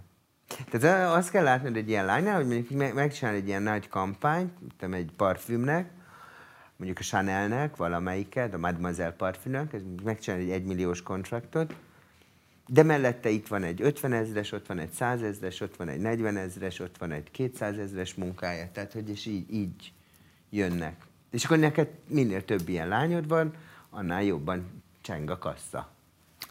Szilakorszak. Még a végére muszáj erre is rátérnünk egy picit az utolsó Na. fél órában. A, a rossz nyelvek szerint, a pesti rossz nyelvek szerint, és nem lakatos márkra gondolok, a, ez az egész influencerkedésed, ez azzal függ össze, hogy a modellügynökségi karriered bezuhanóban volt, és próbáltál átzsivipelni egy másik Ezt területre. mondják. Nem hallottad még ezt soha? Nem, ezt nem. Nem? Nem, ez de jó.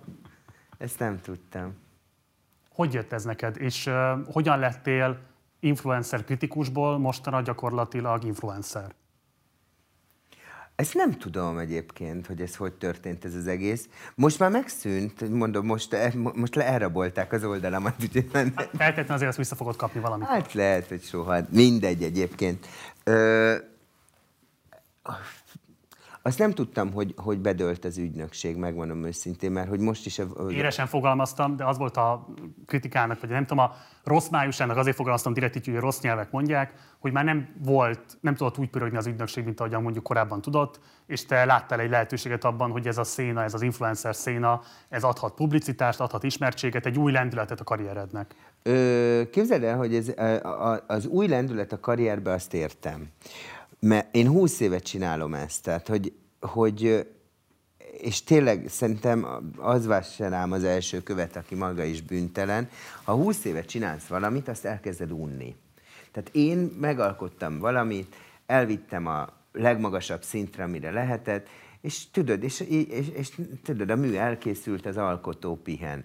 És egy picit úgy elkezdtem unni, tudod.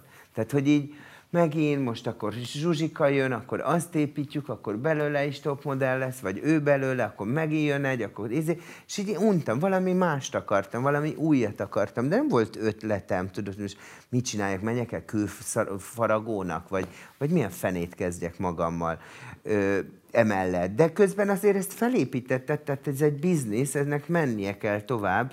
Nyilván ez a bevételed, tehát hogy ebből, ebből élsz, de tök jó lenne. És akkor jött ez az Instagram is. Ki voltam Dél-Franciaországban, és azt mondta a barátnőm, a Johanna barátnőm, ö, aki mondja, hogy csináljunk egy takeover videót, az ő, ő social médiára. Ő volt a Kozmo főszerkesztője, tehát hogy ismerte ezt az egész világot. Én azt sem tudtam, mi ez a takeover videó, és csináltuk az ő instájára, és ez nagyon vicces volt, nagyon nézték. És akkor abban az évben elmentünk Párizsba a Fashion Weekre, és ott elkezdtem már sztorizni. És akkor ez az egész így, így épült, aztán elmentem Kínába, meg nem tudom én, és így ép, elkezdett épülni, és egyre szórakoztatóbb volt, de én alapvetően csak azt a, a 2200 embert akartam szórakoztatni, akik engem akkor követtek. De abból 4000 lett, abból 7, abból 10, abból 25. Csak mindig volt valami botrány. Mert elkezdtem kritizálni. De tudod, én akkor nem gondoltam, tehát, hogy úgy is hívtak, hogy röhögcséltem a tévé előtt az Ördög Nórán, vagy a Debreceni Zitán, hogy ő lett az év influencer, és rögtem, hogy hű, anyukám, nézd már meg, micsoda izé, tudás van itt, meg minden. És akkor egy csomóan írtak, te ki az anyád vagy, te mit képzelsz magadról, hogy és akkor kaptam persze hideget, meleget. És nem is voltam ismert, meg nem is volt ennek jelentősége. Hát most miért egy, egy, egy, egy, hülye majom ne ugassa, izé, magyarázzon az Instagramján. Arra nem gondoltam, hogy ennek a nyelvezete, ez olyan lesz, ami majd bekúszik az embereknek a, az otthonába. És a nagymamától kezdve az apukáig sutyiba mindenki hallgat. Tehát, hogy ez, ezt nem gondoltam, hogy ez így. És nyilván kritizáltam a celebeket. De hozzáteszem, volt 20 ezer követőm, csak aztán lett belőle 100. Legutóbb már negyedmillió nagyjából, nem? Igen. Az kijelentett, hogy a te népszerűséget kifejezetten annak köszönhető, hogy konfliktusokat vállaltál influencer kritikusként? Ő megnőtt a népszerűségem, amikor a Norbinak volt egy kijelentése, és akkor abba beleálltam. Nem csak ott, általában. Szerintem ez, nem ez az. egész a jelenség, ez egy Igen, a, az, emberek, az, volt, nem? az emberek azok nagyon szeretnek ö, mocskolódni, és azért szeretik az olyanokat, akik mocskolódnak. Bocsánat. És, és szerintem az embereknek de csináltam ilyet, hogy patkány hétvégét tartottam, és akkor megnéztem ilyen influencereket, vagy celebeket, és akkor jókat röhögcséltem azon. És akkor azt láttam, hogy az emberek nagy része ordított. Te legyen megint patkány hétvége? Tehát, hogy ezt imádják, amikor savazod. De hozzáteszem, én soha senkit nem úgy savazok, ahogy a, a magyar ö, politikában vagy a celeb világban savaznak. Tehát én nem azt mondom, rohadjon már, mit képzel magáról, hogy néz már ki a haja is, milyen, na, az ilyet le kéne elő. Én ilyeneket nem mondok. Én röhögcsélek, tudod, akkor azon nevetek, hogy nem tudja kifejezni magát, hogy rosszul értelmez szavakat, hogy a mit tudom én, a pólusaimba éreztem a trópusi levegőt, akkor röhögök a pól, akkor azt írja, hogy cancer and calamari, amikor főz valamit, tudod, akkor a, a, a shrimp az cancer, na, és akkor ezeken így röhögcsélek. De nyilván ebben van bántó az ő számukra, csak azt nem, nem értem, azt az óriási egót és azt a pici agyat nem tudom összerakni, hogyha te vállalod, hogy kiállsz egy színpadra, és azon a színpadon te szerepelsz, akkor miért, miért olyan nehéz elvállalni azt is, hogy kapsz hideget, meleget? Tehát miért kell ezen megsértődni? Tehát, hogy ö, Szeretsz gonoszkodni, Csaba? A, nagyon. Persze. Szerintem ez egy tök jó dolog. Szeretek élcelődni. De Lehet maga azt mondani, hogy te kitaláltad a Cilla karakterét, hogy így büntetlenül gonoszkodhass? Nem, mert büntetnek. Hát látod, most már, már, már nem is vagyok. Na jó, de hogy azért ez egy kevésbé számon kérhető szerep. Alkottál egy karaktert, akin keresztül a leggátlástalanabbul savazhatod azokat, akikkel szemben fenntartásaid vannak. Aha. Jó, akkor nézzük meg ezzel kapcsolatban egy bejátszást. Én nem akarok influencer lenni, és én, én direkt ordítok, hogy küldjed az ajándékot, várjuk, mindent várunk, tetszik az ingyen élet, mert hogy ez nagyjából erről szól ez az egész, és egyébként hozzáteszem, tökre tetszik. Felelős vagyok 70 vagy 80 ezer embernek, hogy, vala, hogy, A tartalmáig, hogy pluszt máért, adjak nekik. tartalmáért. Igen, tehát hogy Értem. valami jót adjak nekik. Értem. És ez a felelősség ö, hiányzik, én azt gondolom, nagyon sok hazai ö, celebből. Arról már nem beszélek, hogy minden másodikban valami sztori köré tesztik a reklámot. Jaj, annyira vártuk már, hogy itt legyen az Eper szezon, mert ez a legfinomabb, de a vitamin, és akkor kiderül, hogy már ez Eper juice, meg egy nem tudom, és annyira egyébként olyan üres és olyan fájdalom nekem az egész. Azért csinálod, mert van még most is küldetésed, vagy azért, mert fölépült egy olyan rajongói kör, aki megköveteli tőled, hogy told a tartalmat? Hát fölépült egy rajongói kör, Küldet, figyelj, tudod, mi volt a küldetés? A szórakoztatás. De ez egy tök érdekes dolog, mert, mert ahogy, ahogy az én Instagramom változik, úgy változtak az interjúk. Tehát, hogyha kronológiai sorrendben akkor az interjúkat, akkor a legelső interjú akkor volt, amikor mondjuk 15 ezer követőm volt, a második, amikor 50 ezer, és a harmadik, amikor már 70 ezer. Tehát, hogy azért ez így épült föl, és nyilván, nyilván te magad is változol. Tehát, hogy minél népszerűbb leszel, tehát ahogy elindult a hülyéskedéssel, a celebfikázással, utána kimarad a celebfikázás, akkor csinálsz kultúrperceket, meg cillatúrszt, meg nem tudom miket, cilagasztrót, meg cilafitness, meg mindenféle tartalmat, ő, már egyre jobban be fognak kerülni a reklámok, amit nem gondoltál volna, csak hogy mondjuk azt az 500 ezret most akkor hagyjam ott. Tehát, hogy így mondjam azt, hogy nem, nem, nem, szívesen bemondom neked, és csinálunk neked egy 10 milliós forgalmat, de én pénzt nem fogadhatok el. Nekem ez keresztényi küldetésem, hogy a, nem tudom én, a Pampers pelenkát én azt reklámozzam. Tehát nyilván, érted? Tehát nem, nem, nem csinálsz egy ilyet. És aztán meg kell találnod a tartalom és a, és a, a, a, a, a szponzorok közötti hangot, hogy ezt mennyire tolod el ezt az egészet. Tehát, hogy, de tudod, ez egy olyan dolog, hogy ma bejön a 13 éves Palvin Barbara, és azt mondod nekem, Csabikám, te, van, van egy kis izé ruhabrendünk, oda tudod adni? Mondom, figyelj, Marci, most vidd el, mert két év múlva nem tudod megfizetni, de még csak rá se nézhetsz. Érted? Mert így fej, mert fejlődik. Na most ez, ez is egy ugyanilyen evolúció, amit látsz nála. Te nem váltál kicsit azzá, mint amivel szemben kritikusan fölléptél annak idején? De egy picit azzá váltam. Nekem nagyon sok ismerősöm van, aki, pontosan emlékszem azokra a barátaimra, ismerőseimre, akik szakadtak a rögéstől, amikor először megjelentél, mm. és mindegy azt mondták, most mikor mondtam, hogy fogok veled interjúzni, és kíváncsi voltam, hogy követik-e még a dolgaidat, és azt mondják, hogy, hogy ők azt látják, hogy te gyakorlatilag azonosultál azzal a kultúrkörrel, ami ellen kritikusan föléptél. Tehát elmész a szemüvegboltba, akkor van tő, fölépítve Igen. az történet, ami nyilván egy szponzorártartalom, megjelennek a különböző termékek Abszolút. az Insta lapodon, tehát hogy ebbe te belecsúsztál, vagy pedig ez egy tudatos lépés volt? Ö, nem volt tudatos, de de elkerülhetetlen volt. Tehát, hogy a népszerűséggel ez együtt járt, tudod? Tehát, hogy így...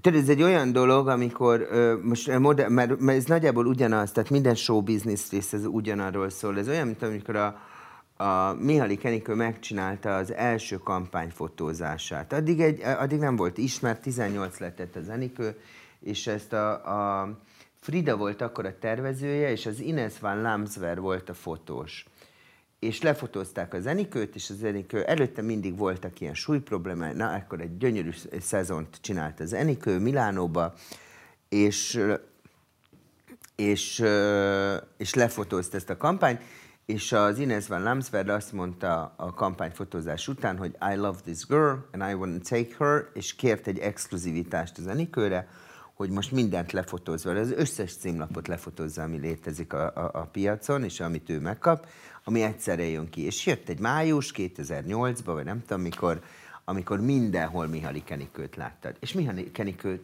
egyszerűen egy csettintést top modell lett. Onnantól kezdve az egész élete megváltozott. Onnantól kezdve mindenki akarta. Addig senki nem akarta, de amint top modell lett, mindenki akarta. És úgy kellett szelektálnunk a brandek között, hogy ez jót tesz neki, az nem tesz jót, ezzel dolgozik, azzal nem dolgozik. Tehát, hogy ez így minden, át transformálódik kvázi az egész. És azt gondolom, hogy az én esetemben is valamennyire ez történt. Én abba hiszek, de ez is lehet, hogy csak egy nagyon gyenge magyarázkodás, hogy, hogy próbálok minden mellett tartalmat is biztosítani. Tehát, hogy próbálom, és azt gondolom, hogy ez meg már egy ilyen intellektualitás kérdése, hogy tudok-e. Tehát, hogy uh-huh. vagy, vagy hülye vagyok, és hülyeségeket pofázgatok, és semmi tartalom nincs mögötte. Mert itt én, én, én ott gondolom azt, hogy elválunk a, elválok a többiektől, hogy, én azért próbálok tartalmat beszélni filmekről, kultúráról, kell, szavalok, éneklek, verset mondok, nem tudom. Tehát, hogy így próbálok, tehát, hogy ne az legyen, hogyha ha, ha, ha éppen nem tudok semmilyen tartalmat, akkor, akkor beszélek valami sület. Tehát, hogy én tényleg azt látom, hogy nézem az Instagram, hogy tényleg hülyeségekről beszélnek. Sziasztok, itt vagyunk Nízába. Úristen, ez nagyon durva ez a hely. Most bejöttünk egy étterembe, ilyen tök szépen van minden megterítve, meg franciás, tehát, hogy ez egy tar- tehát, hogy én, én próbálok nem ilyen tartalmat adni. Uh-huh.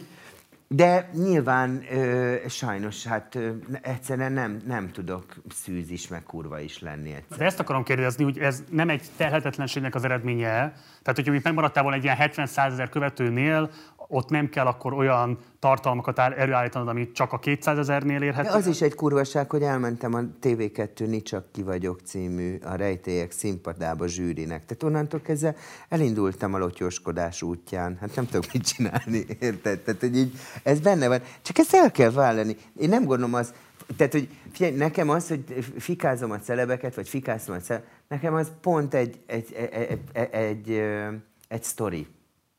Tehát semmi, semmi személyes nincs bennem. Tehát egy, nem, nem, nem arra volt fölépítve, hogy na jó, beleállok a Berki Krisztiánban, meg a Berki Mazsiban, meg a nem tudom én kibe. Ö, de egyébként meg ez is egy változás, tudod, hogy akkor, amikor ezt csináltam, ö, és ezeket fikáztam, akkor esküszöm neked, Marci, engem tényleg szívből bosszantott, hogy ezek a kretének mondják meg a mai fiataloknak, hogy merre van az előre, azt a műkörmös zselét fogja hordani, amit a Hódi Pamela mond, vagy a nem tudom én melyik. Tehát, hogy ez az irány, hogy, hogy tényleg műveletlen, tanulatlan emberek, akik nem tesznek hozzá semmit, ezek mondják meg, itt befejezem, ö, ők fogják meghatározni a, a, a gyerekeiteknek a jövőjét, és semmit egyebet nem tudnak hozzátenni, csak hogy még többet költsél. Engem ez akkor tényleg bosszantott. Ö, de mára már belenézek, megnézek egy Debreceni zitát, egy Zimánilát, és ah, tényleg nem veszem a fáradtságot, hogy a nevét megemlítsem. Tehát, hogy már már annyira nem érdekel. Akkor egyébként tényleg érdekel. De akkor mi most a Cilla jelenség? Mert ugye azt mondod, hogy ez tényleg egy ilyen kultúrkritikai cselekvés volt a részedről. Nem tudom mi, de nem nekem kell ezt, és igazából most arra mi az, ami megkülönböztet téged azoktól, akiket korábban kritizáltál? Az, hogy én azt gondolom, hogy ebben van egy kult, tehát hogy próbálok egy ilyen kultúrmissziót, utazásokat, érdekes témákat, társadalmi témákat be, be Ez nem ez a döntő többség. De ez a döntő. Ez a döntő többség? Igen, ez a döntő többség. És nyilván rengeteg fölkérésem van, tehát elképesztő mennyiségű. Tehát amit te látsz, az, az a jéghegy csúcsa. Uh-huh. Tehát az már egy ilyen nagyon leszelektált dolog. Ö, amik, am, amiket úgy érzem, hogy hát most el, valamiből kell tankolni, tudod. Tehát, hogy ez, az, az benne van. Ez neked a fő megélhetéseddé vált, azt lehet mondani? Nem, az ügynökség a fő megélhetés. Az a fő megélhetés. Aha. Akármennyire azt mondják, hogy csődbe ment. szóval győzike karakteréhez viszonyítva, miben tér el Cilla, ami egy ilyen sztereotipikus, agyonfeminizált ö, férfi, az a homoszexuális karakter, amit általában elképzel a szélesebb nyilvánosságban, amit mutatnak neki, hogy mégis milyenek a buzik. Aha. Szerintem nem, én, én szerintem ezt én nem így látom. Most a győzikét se így látom. A győzikét is úgy látom, hogy nem, ö, tehát a, a győzikéből is azt játszották el, hogy tehát a, győzi, a győzikének szerintem az volt a sikere, hogy látnak egy buta embert, akivel eljátszatnak egy buta embert, meg akkor is, ha nem az, ö, és nem az volt a lényege, hogy cigány, hanem az volt, hogy, a, a, hogy az átlagember okosabbnak tartsa magát nála. Tehát, hogy ő, ő, én magamat ő felé tudjam, fölé tudjam helyezni. Tehát a győzike nem... Akkor azt mondod, hogy nem játszott szerepet az, hogy itt egy cigányembert láthatunk, aki Teljesen. A, a, győzike, a győzike jelenségnél én azt gondolom, hogy a cigányságnak már semmi jelentősége nincsen. A győzike győzike, a győzike nem cigány, hanem ő győzike. A cilla az nem buzi, hanem az a cilla. Tehát, hogy ezen totál túlnőtt. Lehet, hogy az elején volt egy ilyen, ki ez a hülye buzi, hülye ratyi, nem tudom, de aztán amikor elkezdenek követni, akkor már észre se veszik. Tehát konkrétan az történik szerintem, hogy segíti az elfogadást, hogy van valaki, aki soha nem gondoltam volna, hogy meg fogok kedvelni egy meleg csávot, de én ezt a palit kedvelem. Én, én szeretem, amit ő nyújt. És lehet, hogy affektál, meg nem tudom, de én szeret. Érted? Tehát, hogy, Tehát, hogy én, én azt gondolom, hogy ennek inkább pozitív, tehát, hogy nem kontraproduktív volt ez a dolog, hanem ez egy pozitív hatása volt. Hogy jött egy olyan ö, ö, karakter, aki meleg, aki nyíltan vállalja, aki szinte provokatívan, még pluszba rájátszik a melegségére, és én bassza meg, én szeretem ezt az ember. Én követem őt, én nézem őt, én, én, én csinálom, amit mond. Elvitt engem Párizsba. Én, én nem gondolt, ugye amikor az elején beszélgettünk, hogy, hogy az én anyagi jólétemet hova. Én nem gondoltam volna, hogy emberek nem látták Párizst. De most komolyan. Tehát, hogy nem gondoltam volna, hogy emberek nem voltak. Azt hogy léteznek Magyarországon olyan emberek, akik nem voltak még Párizsban? Vagy, vagy, vagy a határon túl. Aha. Tehát, hogy, hogy, hogy, hogy, hogy valakinek eljutni a Balatonra, az, az, az valami, tudod? Az egy ilyen komoly, megtervezett projekt, hogy milyen... Ezért te már cilaként szembesültél, csak azt mondod? Leginkább igen. Figyelj, te tényleg, tényleg nem, nem tudom, ez, ez szörnyű egyébként, de hogy én tényleg egy olyan elzárt világba éltem, tudod? Tehát, hogy én, Ezek alapján tényleg eléggé. de, de, de tudtam, hogy mi létezik a világban mindenféle. De De a tudod, szegénység. Igen, de, de tudod, laksz, laksz Nem gondoltad, hogy komoly dolog. Tessék? Nem gondoltad, hogy komoly dolog. De azt is gondoltam, csak amikor tudod azt, hogy, hogy valaki tényleg ilyen szívszagaton így leírja, hogy, ú- hogy köszönöm, hogy elvittél Párizsba, én még soha nem voltam a, a városunkon kívül, és hogy, és hogy én, én ezt láthattam, de soha nem láthatnék ilyen dolgokat, de, de, de, és tudod, ilyen, mondom, basszus, nem, nem mennek, nem utaznak, nem, tehát, hogy így, nem, nem, érted, az egész életem, ha itthon vagyok, a második kerület és a 12. kerületben mozgok, most ide a nyolcba átmerészkedtem, de hogy általában tényleg a legtöbben szemellenzővel éljük le a világunk, az életünket. Mikor jártál utoljára Józsefvárosban? Hát, nagyon, hát talán amikor ide a Vasa szakszervezetbe jöttem. Egy gyerekkorod óta? Nem van, tetted ide be a lábad. Nagyon, Nagyon régen. régen. De egyébként hozzáteszem, hogy ugyanakkor meg Na, én se járok a Figyelj, 12. nekem kerületbe. apu, apukámnak ugye mondtam, hogy a, most ezt nem tudom meg, de azt hiszem az ő gyára, volt egy gyár, amikor én gyerek voltam, és én készültem Amerikába. És, és az apám azt mondta, hogy ő nem ad bele abba a repülő, vagy bele, hozzátesz a repülőjegyhez, ha dolgozom.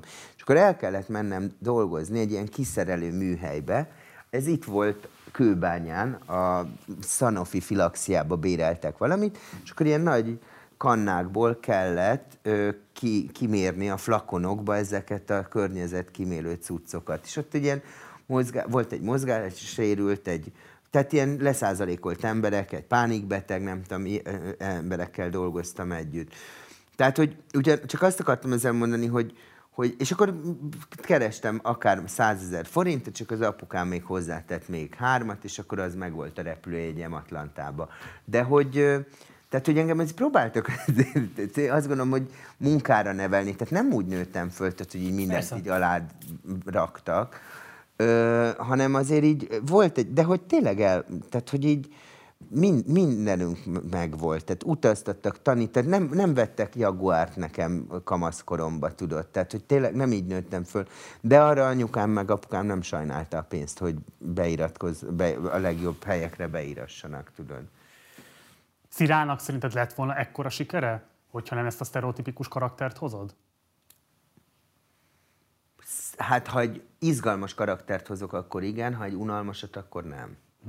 Tehát, Akkor hogyha egy, ha mondjuk így beszélek, sziasztok, követők, rajongók, sziasztok, na, megint itt vagyunk, na most egy picit beszélgessünk akkor a Rákóczi féle szabadságharcról. Többen kérdeztétek, nem lett volna.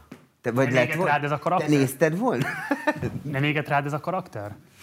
Nem érzed azt, hogy befolyásolta a személyes viszonyodat? Nem tudom, például ismeretlen társágba elmész. Nem, mert én, például. ha nem is vagyok ennyire feminin, de egyébként ennyire vicces, az vagyok a magánéletemben is. Tehát, tehát, tehát hogy így a barátaimat kérdezik, te, te ez tényleg mindig ilyen? És mondjuk, basszus, tényleg, én 20 éve hallgatom, ez ilyen.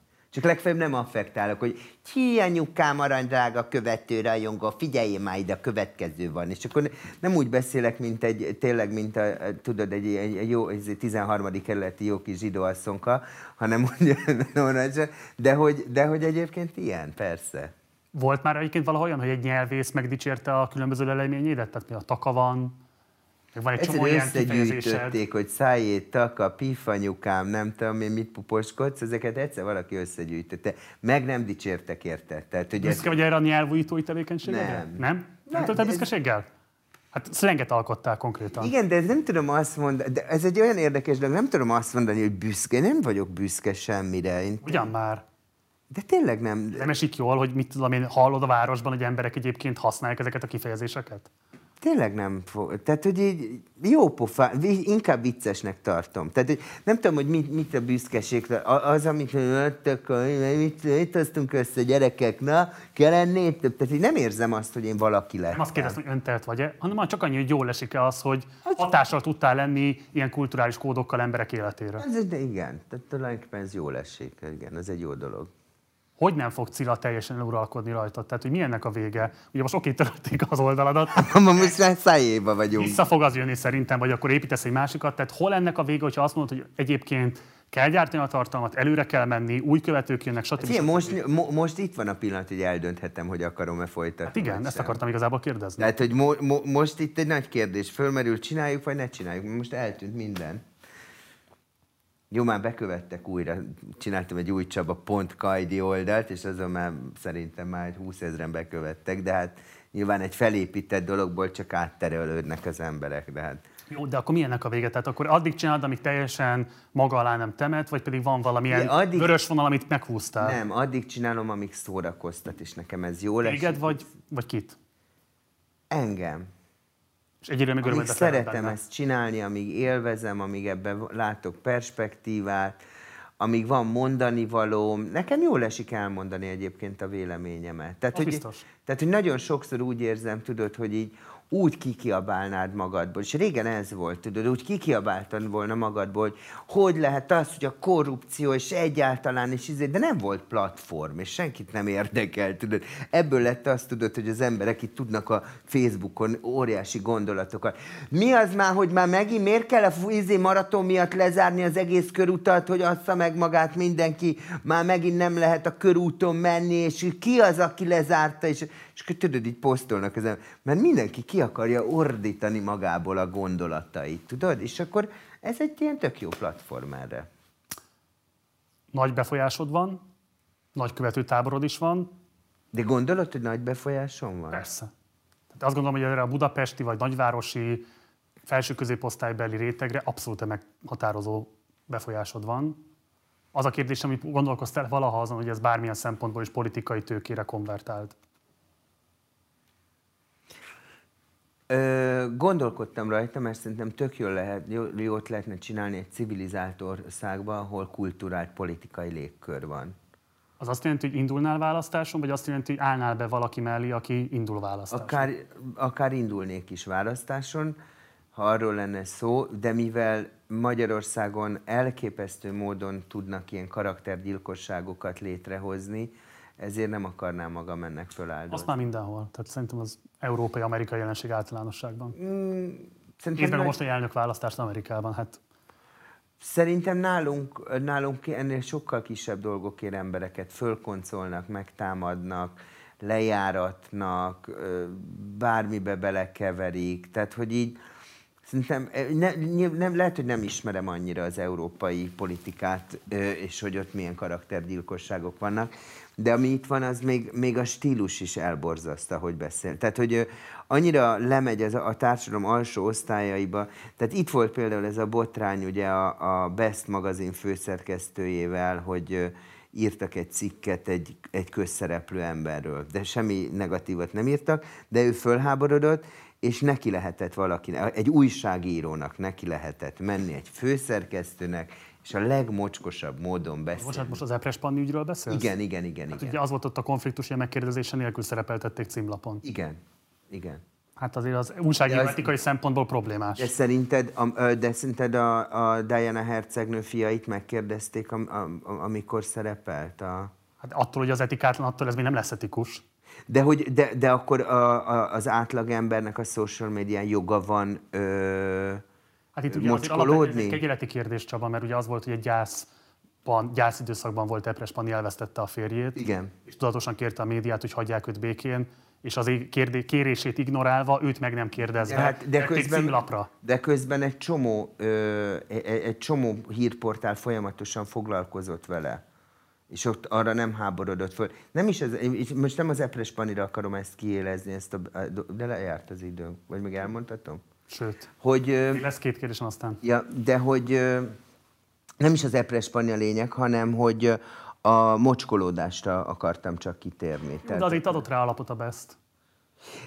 Igen, de itt meg az a karaktergyilkosságra gondolok itt akkor, hogy ilyenkor név szerint a, a Best magazint kell megemlíteni, vagy név szerint neki kell menni egy újságírónak. Világos. Tehát itt melyik, mi mi a helyes? Tehát, hogy így, mert, mert innentől kezdve lesz karaktergyilkosság. Tehát azt is mondhatom, hogy elmentek az anyátokba Best magazin, uh-huh. és azt is mondhatom, vagy majd mondjuk itt van ugye a, a, a partizán, ez a rohadt partizán dögöljön meg, vagy azt mondom, Marci, a te büdös kurva anyádat. Érted? Tehát, hogy így hol van ez meghúzva? Mert én most a karaktergyilkosságra húzom. Mindkettőt nyugodtan lehet mondani. Azt akartam kérdezni, hogy Jaj, polgármester lennél szívesebben, vagy országgyűlési képviselő? Jaj, nem tudom egyébként. Most ezt hirtelen át kell gondolnom, hogy ezt komolyan mondtam, hogy indulnék ebből. Hát e, miniszterelnök lennék. Mi Miniszterelnök? Már? Persze. Cilaland? Igen, Cilalandon lennék, persze. Jó. De tényleg, tehát kerestek ezzel már meg téged? Vagy volt már Nem, nem, nem. Inkább, inkább tudod, inkább, a, ö, inkább ha valamivel foglalkoznék, akkor az ilyen esélyegyenlőség, bullying például, tehát engem ez jobban izgatna ez a dolog.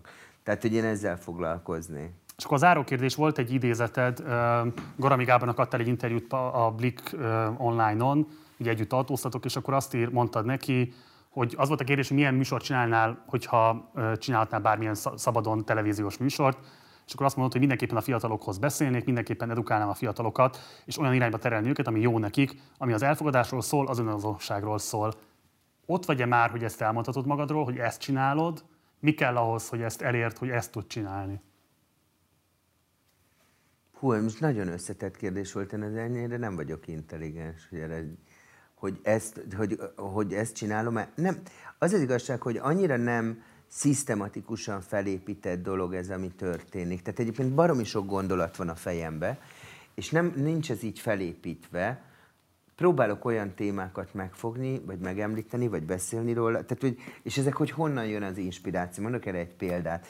Tegnap ö, nem, mindegy, nem válaszol a, a, a tornaedzőm, nem válaszol az SMS-emre, majd ki, egy nap múlva ír, vagy nem tudom, 8 óra múlva, és akkor ráírok, na, Pató Pál úr. Másnap megyek tornaórára, és így mondja, ez mi volt ez a Pató Pál úr? Hát mondom, Pató Pál úr.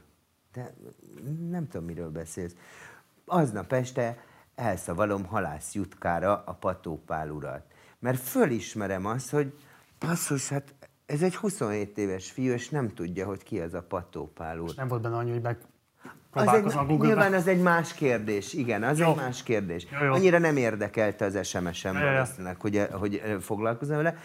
De hogy csak azt akartam ezzel mondani, hogy akkor rádöbbenek arra, hogy úristen, azért a Patópál urat mennyien nem ismerhetik a mai fiatalok közül. Tehát tök jó, hogy Petőfi Sándor Patópál urat viccesen elénekelgetem az Instagramon, vagy a Facebookon, vagy bár... Érted? Tehát, hogy én csak azt mondom, hogy, hogy ez egy tök... Tehát, hogy ilyen... Ezt edukatív tevékenységnek tekinted? Ezt például annak, igen, én azt úgy érzem, hogy ez, meg, meg ugye azt ne felejtsd el, hogy minden nap ki kell valami tartalmat találnod, mert minden napra az emberek elvárják. Ha nem csinálod meg, akkor Feltételezed, vagy konkrétan tapasztalod? tapasztalom, írják. Cilla, hol vagy, eltűntél, miért nem jelentkezel, minden oké. Okay. Cilla, de, de, a napi cillámat add meg nékünk. Ilyeneket írnak, tudod. Azért az őrjítő lehet. Hát... Most legalább Szabin vagyok. A környezetet hogy bírja például, hogy neked ilyen rendelkezésre állási kötelezettségeid vannak? Hát a munkahelyem néha unják, tehát hogy izé, tedd már a telefont, meg kéne beszélnünk egy csomó mindent, tehát hogy ilyen van, mert én meg így jövök, tudod, állandóan, mint egy félbolond. Ö, anyukám az, az, anyukámnak tetszik, hogy mindig kitalálok valamit, nagy rajongód, nem? Ő igen, de hát hogy ez az anyukám. De hogy mindig kitalálok valami vicceset, az például neki tetszik. Ö,